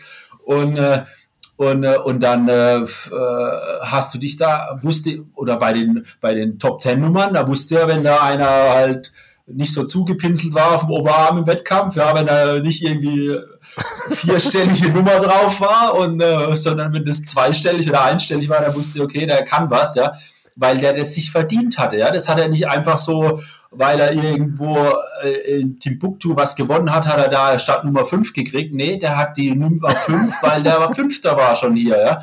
Und, und das, das finde ich halt total gut. Das ist auch wirklich eine Anerkennung, was auch war, zum Beispiel als der Allen nicht mehr kam äh, und als Sieger, dann hat die Paula Newby Fraser, die Frauen hatten da ab Stadt Nummer 50 äh, dann die Nummern, dann hat Paula Newby Fraser die 1 bekommen, ja. Weil sie Stimmt, halt, ja, das war cool. Ja, ja das, war das cool. ist auch eine Anerkennung, weil die halt da schon x-mal gewonnen hatte. Hat sie halt, äh, und dann stand halt ihr Fahrrad bei den Männern vorne, ja. Ich meine, das war eh ja, geil, weil. War äh, also als der Christoph Mauch da, der Schweizer, der war ja auch wirklich gut. Äh, das erste Mal war, hat er, glaube 1100 noch irgendwas bekommen, dann steht das Fahrer halt ganz hinten. Und was aber da sehr geil war, unsere Fahrräder standen ja so ganz vorne, da wo der Schwimmausstieg war. Und da war halt nichts da mit gleichem Weg. Da bist du halt raus, hast, hast, dein, hast deinen Helm geholt und dann bist du direkt ins Fahrrad. Da war noch ein Helfer da, der hat ja dein Fahrrad aus dem Ständer raus und äh, hingestellt und du durftest in der Wechselzone dein Rad fahren. Also durftest. Ach stimmt, du bist ja stimmt, stimmt, stimmt. Wir durften direkt losfahren vom Radständer. Ja, wenn du halt, die, man die die Wechselzone ist ja da eine Sackgasse auf dem Pier und die anderen kamen aus dem Schwimmen raus, mussten dann ganz nach Christoph Mauch, da das Jahr, der musste halt, der ist Profi gestartet, hat 1000 irgendwas gehabt. Er musste halt ganz nach hinten aufs Pier sein Fahrrad holen und nach vorne und dann, dann erst losfahren, ja. Und wir sind halt rausgekommen. Das hat, das hat zwei, drei Minuten gekostet oder so, ja. Wir sind halt rausgekommen, bist du draufgesprungen. Das war ja das, das eine Jahr, wo der, der Helfer wollte, glaube dem Jürgen den Helm geben und der Verschluss war aber zu, weil der Jürgen ja Angst hatte, dass er irgendjemand was an sein Fahrrad schraubt. Hat er und der Helfer hat gedacht, ja, der Helm geht gar nicht ab. Dann hat er mal richtig dran gezogen und dann war das halt die Gurte da nicht gesichert. Ja. Ich habe das immer dann mit Sekundenkleber gemacht oder mit Sicherheitsnadel, dass dann die Gurte auch nicht aufgeht. Und, äh, und dann hat er halt den Verschluss mit rausgezogen, sozusagen. Und dann war das diese Story Helmet, Helmet, Helmet, ja, weil der, weil der, weil der Helmverschluss weg war. Der ist dann runtergefallen, irgendwie zwischen Radständer und dann war der Verschluss weg. Und dann war halt klar, der, so konnte er natürlich nicht losfahren. Das war ja diese Story da. Helmet, Helmet. Ähm, hands er, off, hands ja. off, genau. Und 96 hast du dann aber, da hast du dann gesagt, so jetzt, jetzt will ich das Ding gewinnen und hast da dann, das war so dein, Jahr, wo du am meisten trainiert hast und wo du ja genau. auch eigentlich beim, beim Ironman Kanada war ja auch vermutlich ja. mit, mit Hawaii eins dein, also vielleicht sogar hast du gesagt, besseres Rennen als 97 dann, weil du einfach, der Streckenrekord, der hat ja auch ewig Bestand gehabt in Pending ja. damals, oder? Der steht noch, ja. Ist kein, bisher war niemand schneller auf der Strecke. Also äh, das war schon äh, echt ein perverses Jahr, muss man wirklich sagen. Gell? Also ich habe dann, ähm, ich habe dann sehr viel trainiert, war dann halt auch viel auf dem Kanal wieder wie immer Und dann war aber schon im April, Mai, weiß ich noch, da war eben das Wetter, also vor Rodan, das war immer dann Rot Hawaii. Ich glaube, das habe ich acht Jahre in Folge gemacht, weil halt es wichtig war. Und habe dann immer im Frühjahr noch zusätzlich ab und zu mal ein Rennen gemacht, Australien oder Neuseeland. Aber eigentlich Rot Hawaii war fast gesetzt. Es gab ja auch nicht so viel Auswahl. Und äh, da, da war das Wetter dann immer schlecht noch da im, im Mai, gerade so, wo ich halt noch sehr viel gemacht habe. Und, äh, und äh, ja, dann hatte ich ja diese Gürtelrose, konnte ich rot nicht starten, habe das eben im Fernsehen gesehen, wie der Lothar unter acht Stunden macht. Und äh, äh, also dann äh, ging es mir besser. Dann äh, ist die Kurzdistanz-Nationalmannschaft, da war ich ja noch bei der Bundeswehr bis zum Sommer 96, und die ist dann in die Höhe nach St. Moritz gegangen.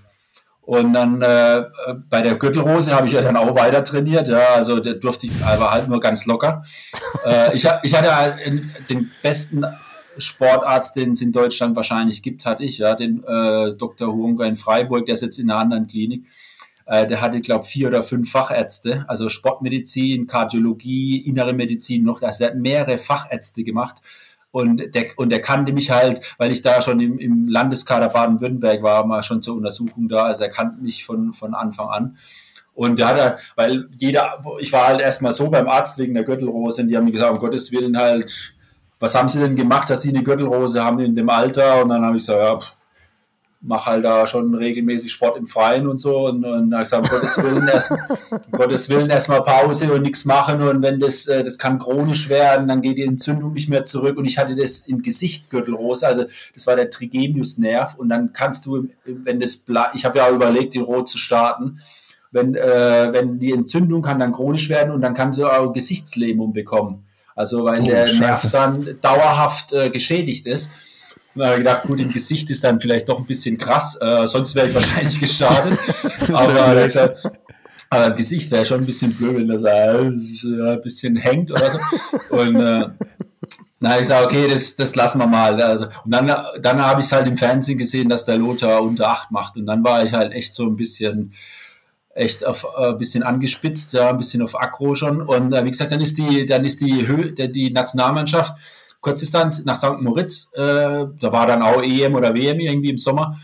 Und äh, da hat mich der Bundestrainer damals, der Steffen Groß, hat gesagt, komm doch mit, du musst ja nicht so viel trainieren und äh, du gehst einfach mit in die Höhe und machst dann ruhig und guckst einfach, wie es geht. Und ich sage, okay, bevor ich äh, da zu Hause rumgammel, gehe ich da mit. Und das war natürlich super. Dann habe ich da habe ich meistens mit den Frauen da trainiert, gell, was, was man ja auch, gut, was ja jetzt, äh, äh, was man halt gefallen. Damals auch nicht so öffentlich sagen wollte, sage ich mal. Also klar, das war trotzdem eine schöne Sache und habe also wirklich äh, ruhiger trainiert jetzt für meine Verhältnisse und war aber dann äh, wochenlang in der Höhe und äh, habe mich dann entschieden, halt noch Kanada zu machen, äh, um einfach zu sehen, äh, wie es läuft. Und, äh, und sag mal, das war dann halt auch eine Möglichkeit, mal nicht nur Rot Hawaii zu machen, sondern auch mal ein anderes Rennen. Ne? Und als ich dann nach Kanada, das war dann so Ende August, das habe ich auch nur gemacht, weil Hawaii in dem Jahr auch sehr spät war. Das war, das war ja immer noch nach dem Vollmond. Äh, Hawaii, äh, also der, der Vollmond, am, das Wochenende am nächsten am Vollmond, weil da das Wetter tendenziell oder die Wellen auch besser sind. Es war erst Ende Oktober Hawaii, ich glaube am 26. war es. Und dann habe ich gedacht, okay, da kannst du Ende August noch starten in Kanada. Und da, wo ich da angereist bin, wusste ich überhaupt nicht, äh, was, äh, ob das was wird oder nichts wird, weil ich eigentlich durch die Höhe auch eigentlich nichts Hartes, Schnelles trainiert habe. Ja, vorher bin ich halt immer meistens am Wochenende mal 120 auf Zug gefahren und äh, drauf eine Stunde oder, oder so eine 20, um einfach mal so Wettkampfgeschwindigkeit zu testen. Das habe ich da überhaupt nicht gemacht. Und auch in Kanada, klar, nach der Reise, ich war auch bloß ein paar Tage vorher da, habe ich auch, bin ich halt bloß so ein bisschen spazieren gefahren. Und äh, dann, gut, schwimmen war da auch kalt und ein bisschen wellig und so. Und ist ein relativ großer See.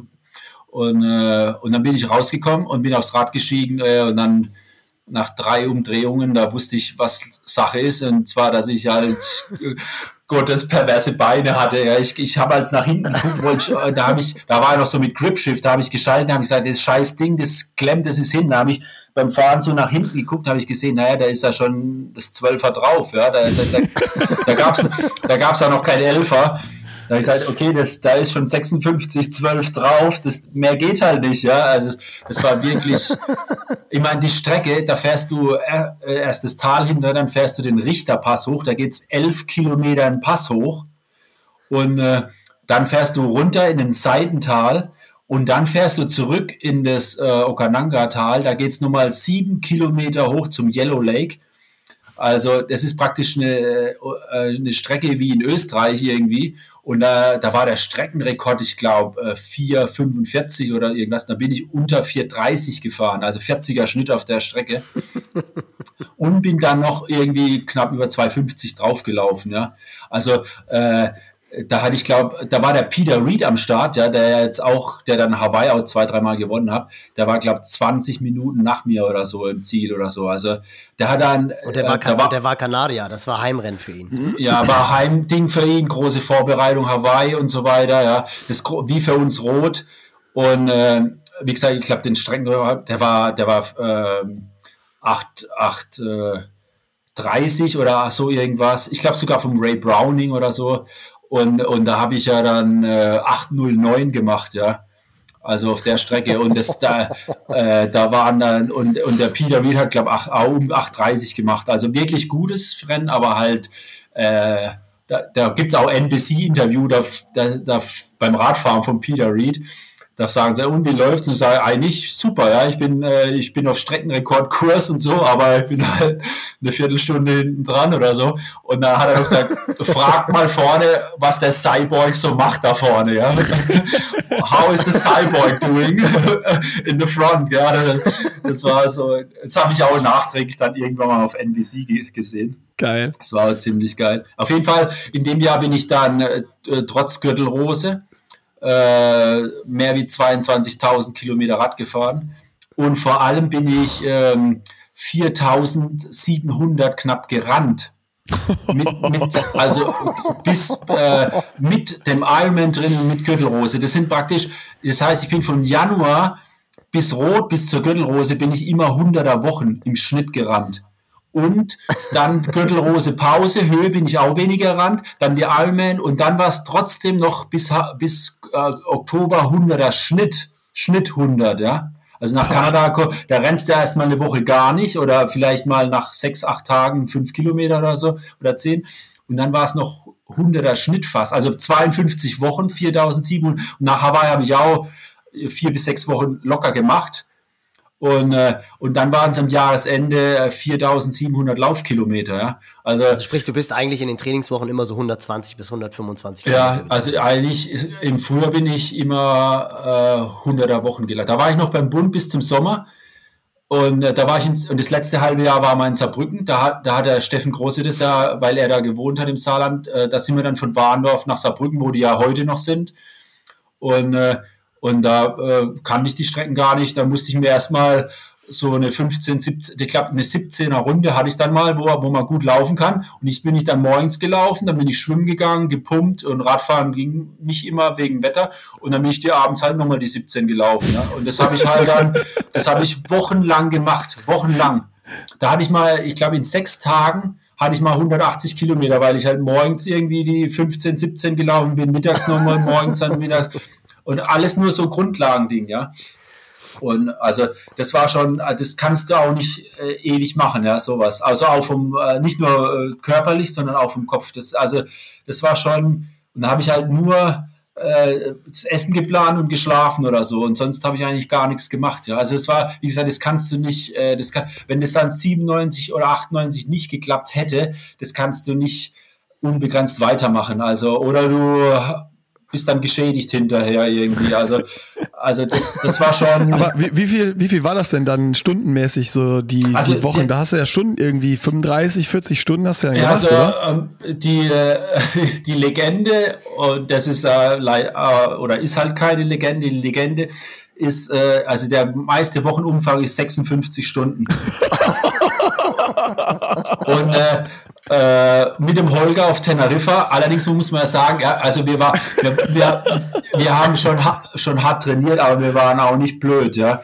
Also das war im Februar und halt, das heißt vom Hauptwettkampf Rot erstmal weit entfernt. Ja. Also äh, und äh, wir wollten auch, es war im Endeffekt auch so, dass wir selber die Grenze, weiß, äh, ausloten wollen. Zum Beispiel habe ich auch, gut, das, ist, das ist, klingt jetzt natürlich für, äh, wenn jetzt äh, ein Hobbysportler Hawaii macht, dann muss er erstmal 180 Kilometer Rad fahren können, ohne dass er da runterfällt, also ohne dass er da äh, im Unterzucker irgendwie stecken bleibt oder so. Ja. Es muss, aber bei uns war es ja so, 180 war jetzt nicht das Ding. Es geht nur um die Geschwindigkeit. Ja. Wie schnell kann ich 180 fahren? Und dann ist die Frage, was trainiere ich dort, damit ich das eben so schnell wie möglich fahren kann. Wir haben ja auch überlegt, 250 äh, zu fahren, 280, 300 Kilometer, aber das hat sich äh, als nicht äh, sinnvoll erwiesen. Wir haben das auch getestet auf Mallorca. Und wenn du also meine Auffassung ist, wenn du mehr wie 210 fährst, dann brauchst du schon zwei, drei Tage zum Erholen und vor allem kannst du dann kaum noch ordentliches Lauftraining machen zusätzlich. Ja? ja. Wenn du so bis 200, 210, 180 fährst, dann kannst du schon noch auch was drauflaufen. Ja? Und, äh, aber wenn du dann, sagen wir, 250 fährst, also sieben Stunden, acht Stunden, neun Stunden oder irgend sowas, dann kannst du nicht, und dann vor allem brauchst du immer dann Tage, um dich zu erholen. Und wenn du dann zwei, drei Tage pausieren musst oder erholen musst, dann hast du ja im Endeffekt auch nicht mehr Umfang trainiert. Ja? Also das, das, ist, das geht dann einfach nicht mehr. Ja, klar. Und um das, sagen wir mal, auch auszutesten, was macht denn überhaupt noch Sinn? Oder was ist dann einfach Schwachsinn, das zu machen? Ja? Da haben wir halt eben so eine Woche gemacht auf Teneriffa äh, sind wir auf Teneriffa, also da haben die Radrunden um die 4000 Höhenmeter, ja, also weil ja. du, ja, äh, äh, da sind wir gefahren, 1400 Radkilometer in einer Woche, also 200er Schnitt auf Teneriffa, auf Mallorca. Alter. Also auf Mallorca, wenn du gutes Wetter hast, ist es ja, jetzt sage ich mal, und du bist eine gute Gruppe, ist es nicht so dramatisch. Aber das heißt halt viel, 3800 bis 4500 Höhenmeter am Tag. Da sind wir gefahren, 200, 200, 200, 160, das war dann die Entlastung, oh, und, dann, und dann 200, 200 und dann war, und das ging, das war ja auch so, das ging ja nur Montag bis Sonntag, du konntest nicht Mittwoch, Mittwoch machen. Das war, das war so das ungeschriebene Gesetz. Das geht, Woche ist nur Montag, Sonntag, ja. Und dann sind wir das so gefahren und dann, ähm, war halt Samstagabend und äh, wir hatten halt 1200 Kilometer und dann haben wir äh, äh, 1160 äh, Kilometer und dann haben wir uns halt angeguckt und eigentlich nichts groß gesagt. Es war eigentlich klar, dass wir Sonntag 240 fahren, ja, weil sonst, sonst gibt es ja keine runde Sache, ja. Also, und dann war halt nur die Frage, wo fährst du lang? Und es war wirklich, es war wirklich so, dass wir losgefahren sind, wo es hell war.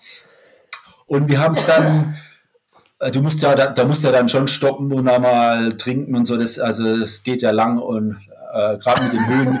Also wir sind ja schon echt auf, auf Zug gefahren, aber mehr wie 26 Schnitt oder 27 ist eigentlich nicht möglich. Also Tegel hoch sind wir fast die ganze Zeit 300 Watt gefahren, ja. Und also es ist aber nicht möglich, da äh, noch schneller vom Schnitt zu fahren eigentlich. Wo, wo habt ihr dann noch Schwimmen und Laufen untergebracht? Und dann sind wir auch noch ein bisschen gelaufen. Das waren, Radfahren waren 53 Stunden die Woche. Und dann sind wir noch gelaufen, geschwommen sind wir dann gar nicht. Wir haben dann, ich habe dann immer Zugseil, äh, Zugseil dabei. Das war, nee, das ging auch nicht mit den Öffnungszeiten. Also, weil, wenn wir dann zurückkamen, dann, dann konnte da nicht, weil da, da wird's froh dunkel und das war Freibad, die hatten kein Flutlicht und so. Das ging dann einfach nicht mehr, ja. Und im Meer schwimmen, schwimmen im Februar, das wollten wir da auch nicht. Und ich sage, das war wenig, wie auf Hawaii, wenig Dämmerung. Um sechs oder halb sieben ist dann stockdunkel und dann, wie gesagt, wir sind dann gerade noch so äh, vor der Dunkelheit zurückgekommen ist und dann, ich glaube, Montag sind wir gar nicht aufgestanden. ähm, äh, auch, auch nicht zum Frühstück oder so. Wir hatten das schon, wir hatten uns schon was aufs Zimmer da. Also kein Apartment, einfach nur Kekse, Cola und so Zeug. Und wir sind dann, glaube ich, Montag sind wir nicht aufgestanden. Also es, Wäre wahrscheinlich auch gar nicht richtig gegangen, aber wir sind dann äh, sind nicht gar nicht aufgestanden. Groß, wir sind einfach nur im Bett gelegen, ganzen Tag.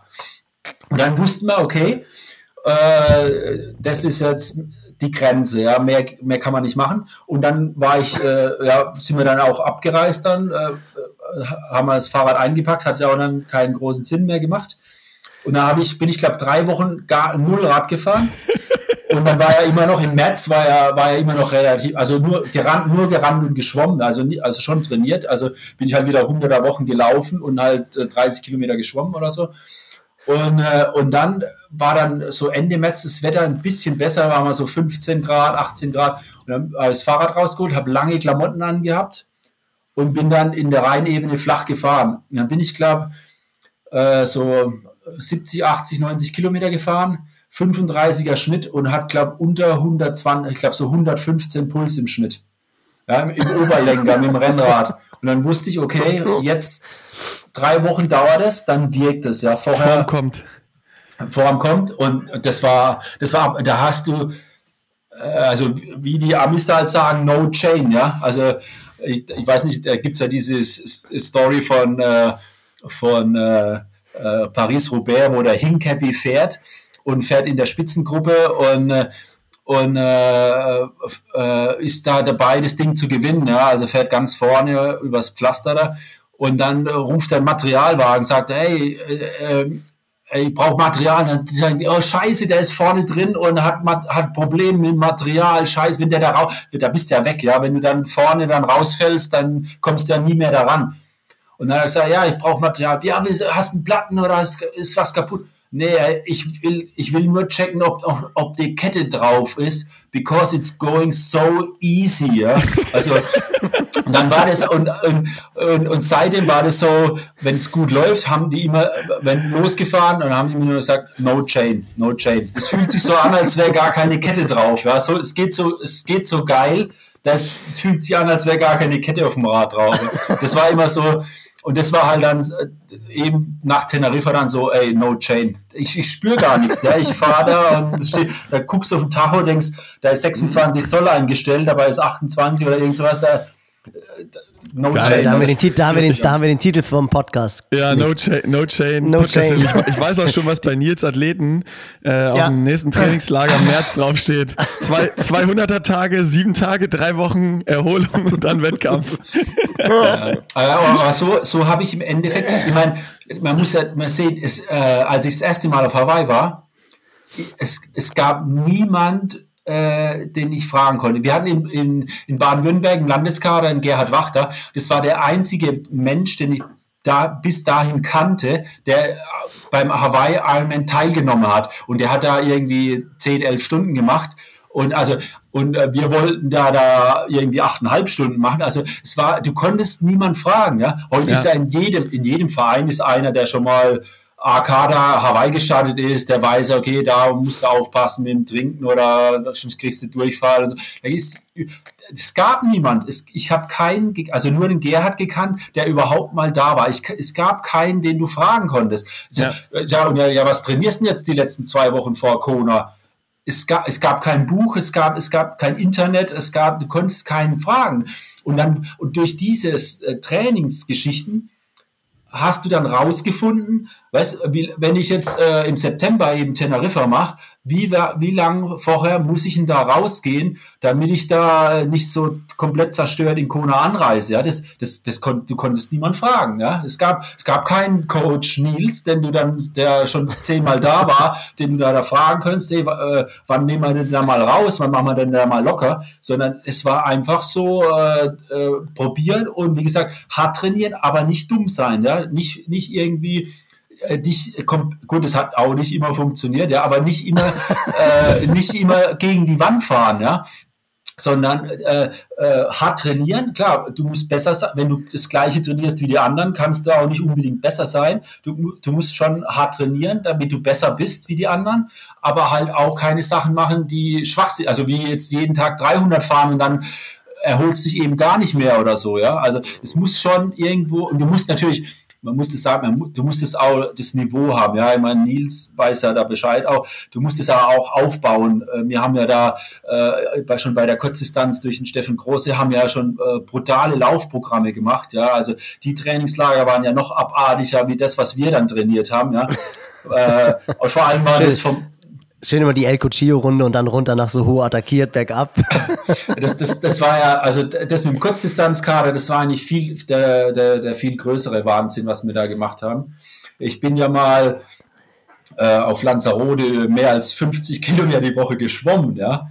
Und, mit, war das mit Hetze am Beckenrand oder? Ja, ja nee, nee, nee, nee, äh, mit, ähm, oh, äh, shit, wie hieß er? Nee, das war noch vor Hetzer, Gott sei Dank. Aber da gibt es ja auch Geschichten, ne? Äh, Hetzer, Hetzer, äh, die Schulter und so. Ja, ja, ja, ja, geht schon, geht schon, geht schon. Herr Hetzer, ich, ich, ich, ich, kann, ich, kann die, ich kann die Arme, ich, krieg sie, ich kann sie nicht mehr anheben, ich krieg sie nicht aus dem Becken. Ja, geht, Thomas, Thomas, geht schon, geht schon, geht schon. Herr Hetzer, was kommt als nächstes? Jetzt schon mal noch 5 mal 800. Herr Hetzer, ich, ich, ich, ich meine, ich kann nicht, ich kann sie nicht, ja, ich kann nicht heben. Ja, geht schon, geht schon, geht schon. Herr Hetzer, ich, ich, ich, will, ich will raus. Nee, nee, okay, Thomas, geht schon, geht schon. Jetzt 5 mal 800. Schwimmst mal die 5 mal 800 und dann schauen wir mal, ja. Und dann das Problem war, also nicht, nicht bei, bei, bei Stefan, also bei Hetzer bin ich nicht viel geschwommen. Äh, Gott sei Dank vielleicht, ich weiß nicht, oder, oder vielleicht, äh, weil er, ähm, aber vorher, die Programme, wo wir da geschwommen sind, äh, äh, das war nicht zielführend, ja. Also ich habe jetzt auch als Schwimmtrainer gearbeitet. Ich meine, das, man, man muss dazu sagen, das Becken war da oft, also das war mal ja Januar, Februar, März war man da oft mit der DTU. Das Becken hatte ja auch oft nur 22, 23, 24 Grad und wir durften nicht mit Neo schwimmen wegen der Wasserlage. Und dann mussten wir morgens um sieben vorm Frühstück rein, also wo es gerade hell wurde, wow. sind wir dann rein und, und da war die, die Lufttemperatur vielleicht 15 Grad. Und dann sind wir da fünf, sechs Kilometer geschwommen, dann zum mhm. Frühstück. Da hast du alles, auf dem Zimmer hast du alles angezogen, was du hattest. Ja, wir hatten als zwei Trainingsanzüge an und, und da gab es ja noch diese Arena, Nikolaus-Mendel da, ja. Da hast du alles an und hast dann Tee gemacht auf dem Zimmer und saß dann mit der Teetasse da und hast wieder, und dann bist du, dann bist du ja noch 140 Kilometer die Woche gerannt und mit, mit, mit so einem Spezialtempoprogramm. Was, das war richtig gut, ja, vom Steffen Große. Das hat uns richtig nach vorne geschossen. Und dann bist du nochmal rein, bist nochmal, äh, und das hätte war, wir hatten ja da einen Spezialtrainer in der Disziplin, also wie Ahlemann hieß er, Günther Ahlemann. Und wir hatten ja Spezialtrainer in der Disziplin, aber trotzdem war es irgendwie nicht abgestimmt. Ja, da einmal, das, das, das, war, das war total pervers. Das war wirklich pervers. Also es war wirklich, also wenn wir, wenn wir das nicht äh, freiwillig gemacht hätten, äh, oder gut, ich musste es ja machen, weil ich bei der Bundeswehr war, dann Sportfördergruppe, wurde ich ja extra freigestellt für, für, für diese Maloch äh, da wäre das, das wäre Folter gewesen, das wäre gegen die Menschenrechte. Also jetzt, das war wirklich, also wir sind dann zum Beispiel, äh, war jetzt, äh, einmal die Woche war meistens 10 mal 1000 auf der Bahn.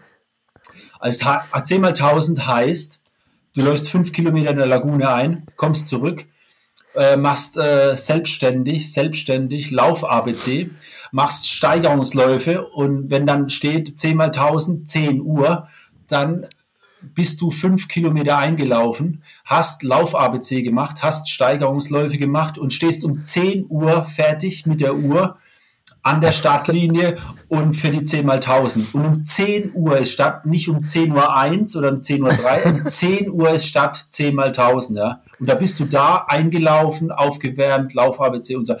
Dann läufst du die 10 mal 1000 und danach läufst du selbstständig 5 Kilometer locker und am Abend läufst du eben die El Cochillo 17 Kilometer Runde über den Berg äh, um, äh, um äh, zur GA1 Nachbereitung, was aber äh, nie der Fall war, weil dann kam als Lothar und sagt, ey, also ich habe gehört, heute Abend gibt es äh, zwei Startplätze für die EM im Sommer. Und dann äh, gleich Holger natürlich, ach was, echt? Und so, ja, doch, habe ich auch. Und dann Ralf halt, Eckert, ja, ja, das habe ich auch gehört. Und da war ja klar, ja ging's los, La Santa, ja, schönes Wetter heute, ja, und dann ab La Santa Village ging's, geht's ja dann berg hoch nach El Cuchillo. Und ab dann war schon, ja, da hatte ich halt schon 175 Puls auf der Uhr. Und das, ich meine, das ist eine Runde mit, ich weiß nicht, wie viel Höhenmeter das hat. Also, äh, und, und dann, dann, dann sind wir die abends GH1 Nachbereitung irgendwie hast du einen 340er Schnitt gehabt bei einer Runde, wo, wo du teilweise 6, 8, 10 Prozent berg anläufst, ja. Und nach also, den 10 mal 1000, die ihr in, was weiß ich, drei Minuten ja, gelaufen seid. Dann, ja, eben, dann war mal 10 mal 1000, kam man dann um, um eins oder so zum Schwimmtraining und dann war halt irgendwie so zwei, 2000 Meter, so rechter Arm, linker Arm und so ein bisschen. Und dann habe ich gesagt, okay, äh, jetzt müsst ihr mal langsam losgehen. Also sind wir eingeschwommen, ja. Und dann hat der Alemann gesagt, ja, 3000 Meter Test. Nee, 5, äh, glaube ich, oder sogar 5000 Meter Test. Ich sage, Herr Alemann, wir sind gerade 10.000 auf der Bahn gerannt. Also jetzt beim besten Willen äh, ist Test. Und, und, und, also, und dann, und dann sind wir ja oft so Kette geschwommen, ja. Ich meine, da hat, da hat wirklich, da hat, und das Wasser 22 Grad oder so, da war mir echt dünn und so, da, da hast du blaue Lippen gehabt nach dem Einschwimmen schon, gell, ohne Neo. Und dann nach den 10 mal 1000 warst du sowieso leer, ja. Also, da hast du noch, da bist du noch kurz am Supermarkt vorbei und hast noch eine Tüte Gummibärchen rein, dass du mit ein bisschen Zucker noch hast oder so, ja. Und Liter Cola, schon, schon schätzt du, das gar. Und dann, dann haben wir immer so Kette gemacht. Da hat wirklich niemand Bock gehabt. Also nicht mal Eckert oder Lothar hat da irgendwie Bock gehabt. Und dann sind wir immer so zugeschwommen. Also da haben wir immer, immer 200 Meter vorne und dann war das also praktisch wie, wie so ein Vierer beim Radfahren. Ja. Dann bist du äh, äh nach 200 Meter bist du äh, nach der Wende auf die Bahnmitte geschwommen oder nach links und, und dann ist der Zug vorbei und dann bist du hinten rein, wie beim Radfahren, so ein belgischer Kreisel. und und das, das, das Groteske war, das war wirklich, es war wirklich, äh, war, also es war wirklich irre. Und dann, und dann bist du, bist du es halt runtergeschwommen. Ja, 3000 waren, waren dann so 40 Minuten, 20 Minuten Schnitt. Das hätte ich allein gar nicht geschafft zu der Zeit, glaube ich. Und, aber durch die Kette, das ist Kette, und dann hast du halt angeschlagen, 39, 40, 39, 41, 39, 43, 39, 45. Ja klar, die, bis halt, ist halt die Kette dann so angekommen. Ja. Und da hat er das, da hat er das halt ernsthaft als Zeit aufgeschrieben, ja. Und dann beim, also die Woche später kam der halt, ah ja, letzte Woche bist du ja 39, 42 geschwommen, jetzt äh, musst du mal gucken, dass du vielleicht unter 39 kommst oder so. Das hat, ich sag, weißt du, da wolltest du dann eigentlich sagen, hey, Alter, wir sind in der Kette geschwommen, weißt du, das war, also das war, nicht, vor allem, Mannschaftszeitfahren im Schwimmen und das ist ja keine, keine Zeit, also es ist ja keine echte Zeit von mir oder so. Also, und das krasse ist ja, oh. das krasse ist ja, da wart ihr ja wirklich Anfang 20, ne? Da wart ihr wirklich so ja. 22, und, 23 und dann Jahre alt. Gab es Abschlussbesprechung und dann äh, war das so, ja, äh, wir sind jetzt äh, diese, äh, da waren wir drei Wochen dort und 50, da bin ich 150 Kilometer, über 150 Kilometer in drei Wochen geschwommen, ja. Und dann war das am Ende vom Trainingslager, ja, wir haben jetzt 150 Kilo gemacht in drei Wochen und äh, davon waren äh, 73 Prozent im GA1 und äh, 22 Prozent im GA2 und äh, 5 Prozent Schnelligkeit und so. Ey, also ehrlich, das ist ein Schwachsinn. Das war äh, 98 Prozent GA1, weil du gar nicht äh, schwimmen konntest, ja, weil du so du konntest kaum morgens die, die Tasse halten beim, beim Frühstück, ja, weil du, weil du, wir sind zu Hause 20 Kilometer geschwommen und dann bist du dann 50 die Woche und bist noch 140 gerannt und im, im, im Februar oder so, ja, also nach der Winterpause. Und dann das Schlimme war, dann bist nach Hause gekommen, dann konnte ich so drei, vier Wochen gar nicht schwimmen eigentlich, also wie Arsch mit Eimer, ja. Und dann wurde es langsam besser und dann bin ich genauso schnell geschwommen, wie ich vorher geschwommen bin. Das, das, das, das war eigentlich das Perverse, weil es, das, waren, das waren Programme. Einschwimmen, 1000 Meter selbstständig einschwimmen, 4 mal 1500 Steigerung, 400 Meter ausschwimmen. Also das, sehr, sehr spannend. Und einschwimmen, aber was, 10 mal 400 ausschwimmen. Ey, und, weißt, nur, so, nur solche Sachen morgens um sieben bei 22 Grad Wassertemperatur, weißt? Ey, das war, das war wirklich äh, Hölle, ja. Das war wirklich auch vom Kopf her belastend, weil du musst, jetzt frierst du wieder und dann bist du echt teilweise im Ganzen, wenn schlechtes Wetter, wenn Sonne war, hast dich immer ein bisschen in die Sonne, ansonsten bist du als Teil, wenn schlechtes Wetter war, bist du den ganzen Tag überhaupt nicht mehr warm geworden, ja. Also es war wirklich, es war wirklich heftig und vor allem war das nicht wirklich zielführender. Das Laufen schon, ja, das Laufen war super, aber das Schwimmen war wirklich voll für den Arsch, ja. Also wirklich. Das Witzige ist, wir sind ja, wir sind ja große Fans des Samstagstalks von Lothar. Ich weiß nicht, ob du das auch ab und zu mal hörst auf Instagram. Und äh, was, was mich noch interessieren ja. würde, weil da hat er wirklich irgendwann im, es war so August, da hat er gesagt, ich verstehe nicht, warum die Athleten, die Hawaii gewinnen wollen, nicht mal den Thomas fragen, wie man Hawaii gewinnt, weil es wahrscheinlich keiner so gut weiß in Deutschland wie Hell on Wheels. Wenn jetzt so ein Mika Not oder Freddy Funk würde ankommen und würde sagen, Thomas, trainierst du mich für einen Hawaii-Sieg. Würdest du dir das zutrauen? So mit dem ganzen, mit dem ganzen Know-how, was jetzt herrscht und ja, also hier. Ganz ehrlich, also ähm, ich, ich, ich weiß schon, wie es geht. Klar, der Athlet muss natürlich motiviert sein und talentiert auch natürlich. Ähm, aber ich denke, was ich äh, im Endeffekt ist es so ein bisschen wie Fares beim Patrick Lange, ja.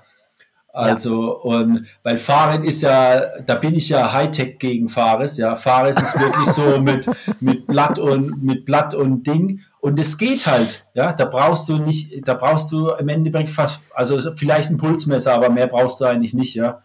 Und, und dann und da bin ich davon überzeugt, dass du auch jetzt noch Hawaii gewinnen kannst, wenn du nur ein Pulsmesser hast, ohne alles andere. Bin ich 100% davon überzeugt, ja. Und äh, das, ist, das ist total viel Erfahrung und halt auch die Fehler, die du machst und die dein Athleter natürlich im Normalfall nicht mehr macht, weil du weißt, was, weißt, wie, wie ich vorhin erzählt habe, dass du dann zum Beispiel vorm, bei der Rückfahrt auf dem Scenic Point, dass du da Wasser haben musst.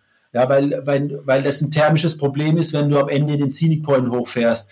Da musst du eine extra Wasserflasche haben, die dann über die äh, ins Genick äh, schüttest oder über die Oberschenkel, damit du da, äh, dann eben nicht überheizt. Morgens beim Losfahren ist ja meist noch rela relativ kühl, ja, und die Hitze wird dann immer mehr und mehr das Problem und äh, nicht so sehr das Trinken, ja. Trinken musst du vorher auch schon viel, damit schon genug drin ist. Das, na, das, das, das nützt ja nichts, wenn du da mit irgendwelchen äh, äh, elektronischen Zeug, das musst du halt wissen und musst es dann machen, ja. Das, da, da nützt dir die ganze Elektronik, Schnickschnack, nützt dir da nichts, ja es gibt, man, es gibt schon Sachen, die dir helfen können. Was, was ich zum Beispiel super fand, äh, äh Polar hatte früher eine, eine Uhr, äh, die die Herzfrequenz-Varianz direkt mhm. angezeigt hat auf dem Display wie den Puls. Und das war nämlich super, weil gerade wenn du viel Umfang machst, dann geht der Puls immer tiefer, aber du bist trotzdem platt. Ja, da denkst du, ja, ich hatte ja Ruhepuls 32, 33 morgens, ja.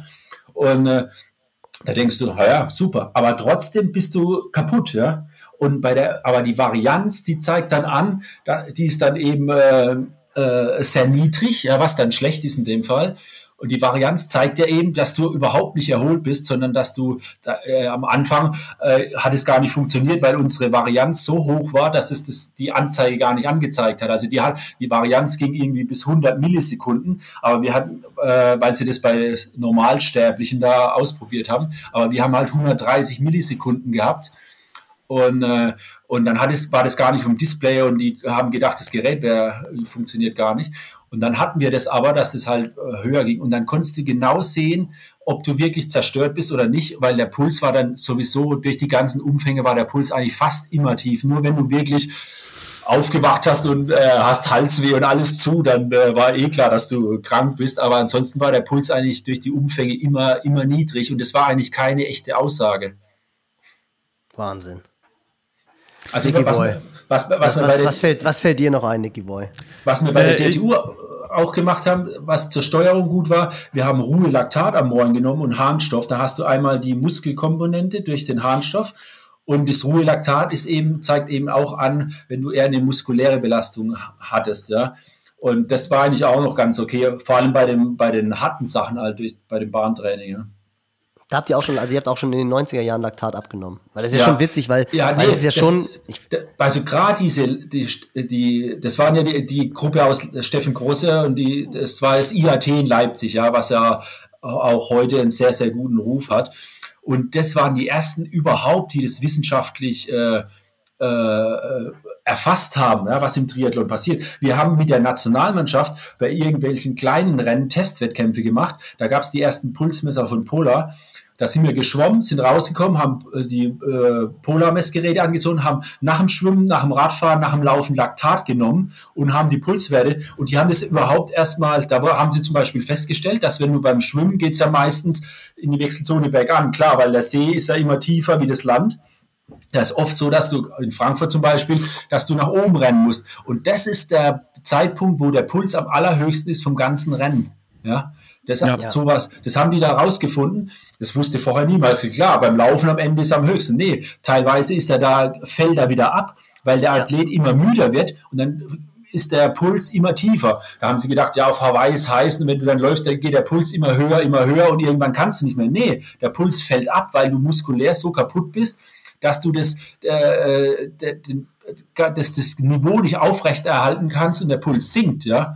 Also, und, und das waren die ersten überhaupt, die das erfasst haben. Schon und das, geil, war natürlich, das war natürlich auch wichtig, äh, eben um das Training zu planen. Ja, da, da, kannst du natürlich Rückschlüsse ziehen für das Training. Ja, das, das, dass der Puls nach oben weggeht, ist überhaupt nicht das Problem. Im Gegenteil, du kannst den Puls nicht mehr hochhalten. Das ist das Problem. Und, und dann kannst du natürlich auch entsprechend trainieren. Und da, da sammelt da nützt jetzt modernes Schnickschnack nützt dir da auch nichts irgendwie, ja.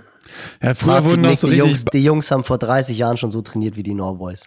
Ja, die haben die es alles erfunden damals, ne? Also nicht nur herausgefunden oder quasi Live-Wissenschaft mitbekommen, wie, wie neue Dinge herausgefunden worden sind, wo sich nie jemand Gedanken zu gemacht hat, sondern auch Sachen einfach noch selber ausprobiert, ne? Wie 200 Kilometer die Woche fahren oder sonst also super, super faszinierend. Äh, ich würde sagen, wir müssen auch gleich hier zum Ende kommen, weil wir schon fast anderthalb Stunden auf der Uhr haben. äh, wir, müssen, wir, müssen wir müssen bestimmt nochmal vorbeikommen irgendwann, dann, äh, wie ich schon gesagt habe, nochmal mit, mit Mikro und live vor Ort. Äh, ich habe aber noch eine Frage zum Abschluss Abschluss, die dann so das letzte sein soll, was mich persönlich noch super interessiert, weil wenn man dich verfolgt, du bist ja irgendwie gefühlt immer noch jeden Tag auf dem Rad oder irgendwie aktiv und bist auch noch super fit. Und du hast ja früher, was du eben erzählt hast oder was man aus dem ganzen Podcast jetzt mit rausgehört hat, ihr habt es auch schon richtig übertrieben. Und wie hast du nach diesen ganzen Übertreibungen, die du hinter dir hast, und nach so vielen Jahren immer noch so Bock auf Sport und so diese Motivation, sich zu bewegen und wie, wie hältst du diese, ähm, ja, diese, diese, diese Lust einfach so weit oben, dich zu bewegen. Und das nach den ganzen Jahren, wo ihr ja wirklich ja, mehr trainiert hat, als ähm, Menschen möglich ist oder auch irgendwie vielleicht gut. Ja, äh, gut. Ähm, äh, am Ende meiner Karriere war eigentlich das Problem, ist es eigentlich, wenn du Ironman machst, ist das Problem eigentlich meiner Meinung nach eher mental, ja. Es ist nicht so sehr körperlich, ja. Also der, den Körper kann man wirklich das hat mich ja auch am meisten äh, fasziniert. Äh, wo ich angefangen habe, ich äh, eben so diese Triathlon-Heftchen gelesen, da waren eben auch so Berichte aus San Diego drin, dass die da 170 Radkilometer fahren. Da habe ich angefangen, da bin ich als 20 oder 30 Kilometer Rad gefahren, ja. Und dann habe ich gesagt, wie kann man das denn überhaupt schaffen? Und dass die da noch rennen und so. Aber es ist wirklich faszinierend, wie man den Körper trainieren kann. Aber mit den ganzen Langdistanzen ist wirklich so im Kopf, ja. Ähm, äh, schwierig dann, weil du weißt, am Anfang ist eigentlich ganz gut, wenn du gar nicht weißt, wie das endet, ja. Und du bist halt super motiviert, weil Hawaii neu ist, aber wenn du dann das zehnte Mal auf Hawaii ist, dann ist halt nicht mehr neu, ja. Und dann weißt du, alles schon wieder dieser verdammte Highway. Und wenn du dann im, beim Radfahren schon bei Kilometer 120 ein gewisses Gefühl hast, dann weißt du schon, okay, so und so wird es ungefähr enden jetzt. Und das ist nicht lustig, ja. Und, und, und das, das macht es dann vom Kopf her immer schwieriger, so, so den Fokus zu behalten, ja.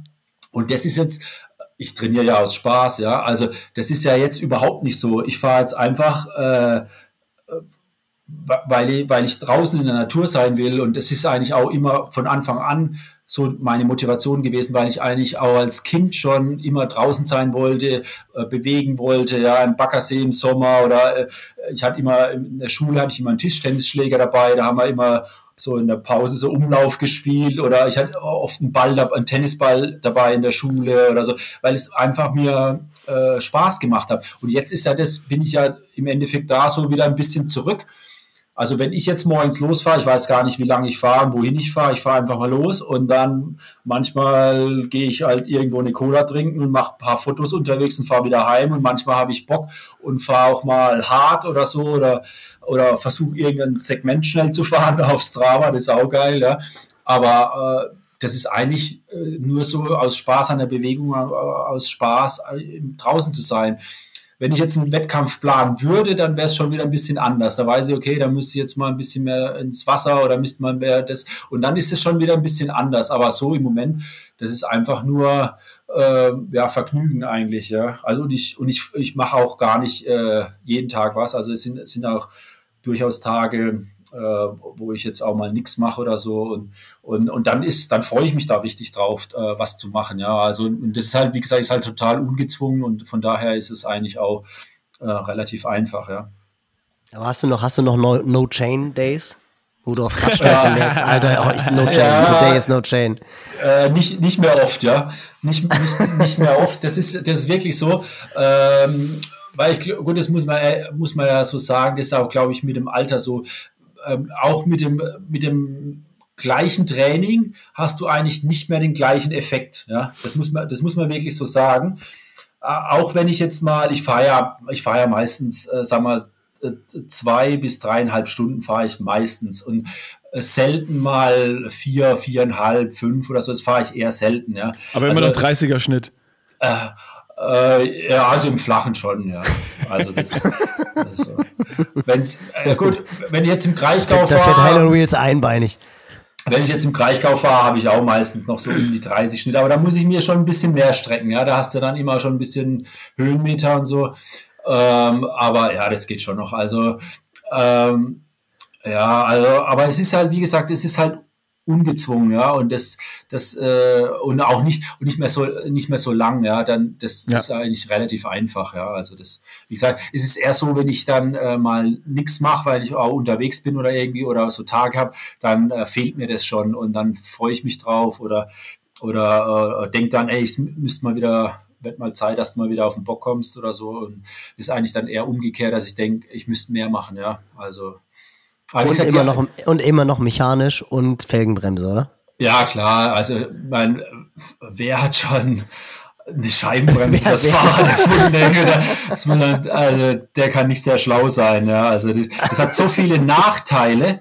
Ja, also dass man sich schon sehr wundern muss, dass das alle fahren. Ja, also ich meine, die Felge wird, also die Speichen stehen ja steiler, weil du, die, die, die das ist ja nicht breiter, ist ja auch äh, so, genauso breit wie ohne Scheibe. Das heißt, die, die Speichen stehen steiler, dadurch wird das Laufrad viel weicher. Ja, dann brauchst du, ich meine, mein Wettkampflaufrad, ja, das hatte zwischen 12 und 14 Speichen.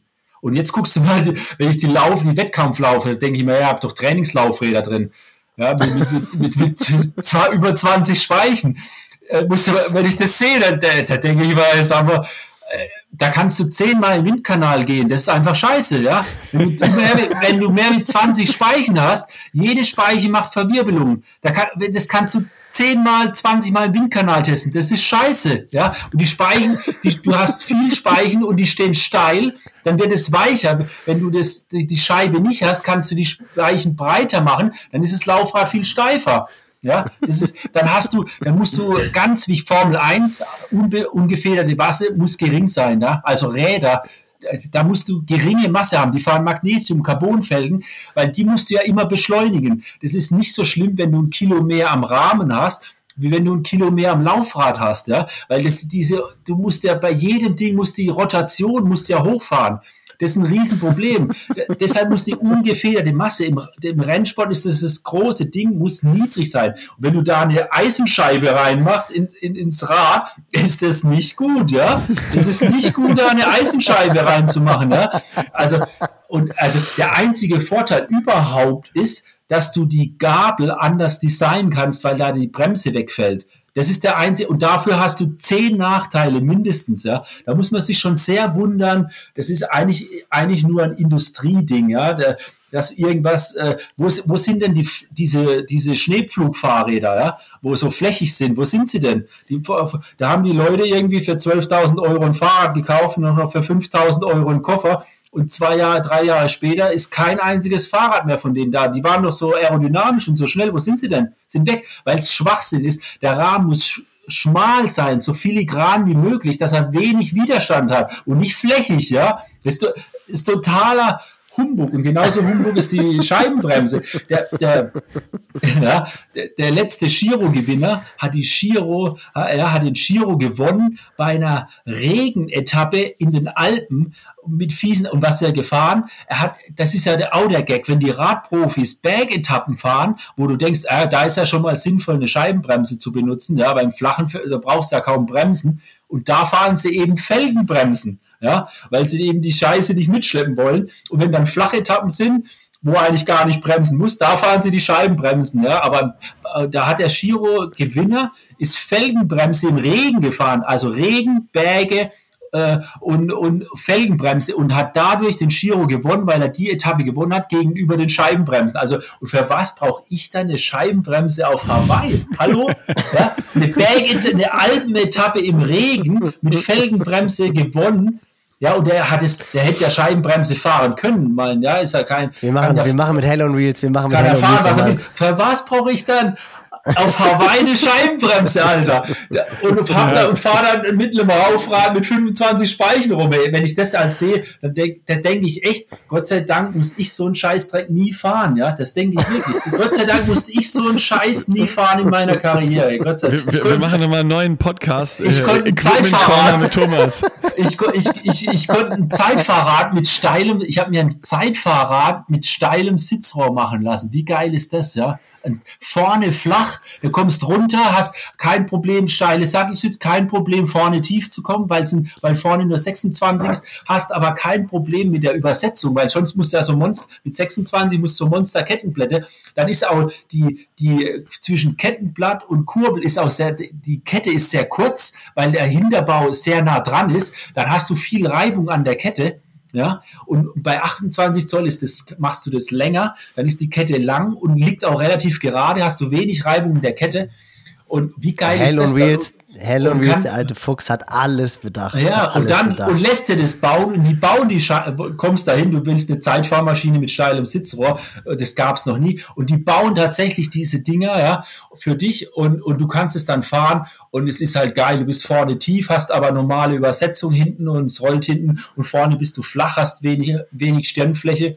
Und das, das ist halt geil, ja. Da bin ich echt, da bin ich echt dankbar dafür. Und so, doch, hat er, äh, das doch, so das hat er genau vor 25 Jahren den ersten deutschen Sieg auf Hawaii eingefahren. Hello Wheels, da schließt sich der Kreis. So ist mega. es.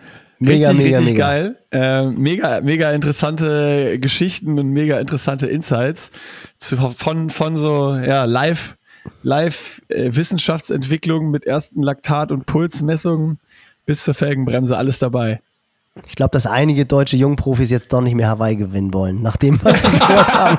Was ist, es geht. Was die, wissen, die, wissen, jetzt, dass sie, dass sie mindestens mal einmal in ihrem Leben eine sieben Tage Woche mit 1400 Radkilometern machen müssen. Äh, äh, auf Teneriffa. Ja, ich schicke jetzt erstmal Fred direkt rüber. Der ist gerade auf Mallorca, der kann das noch machen. Es geht nur über der harte Weg.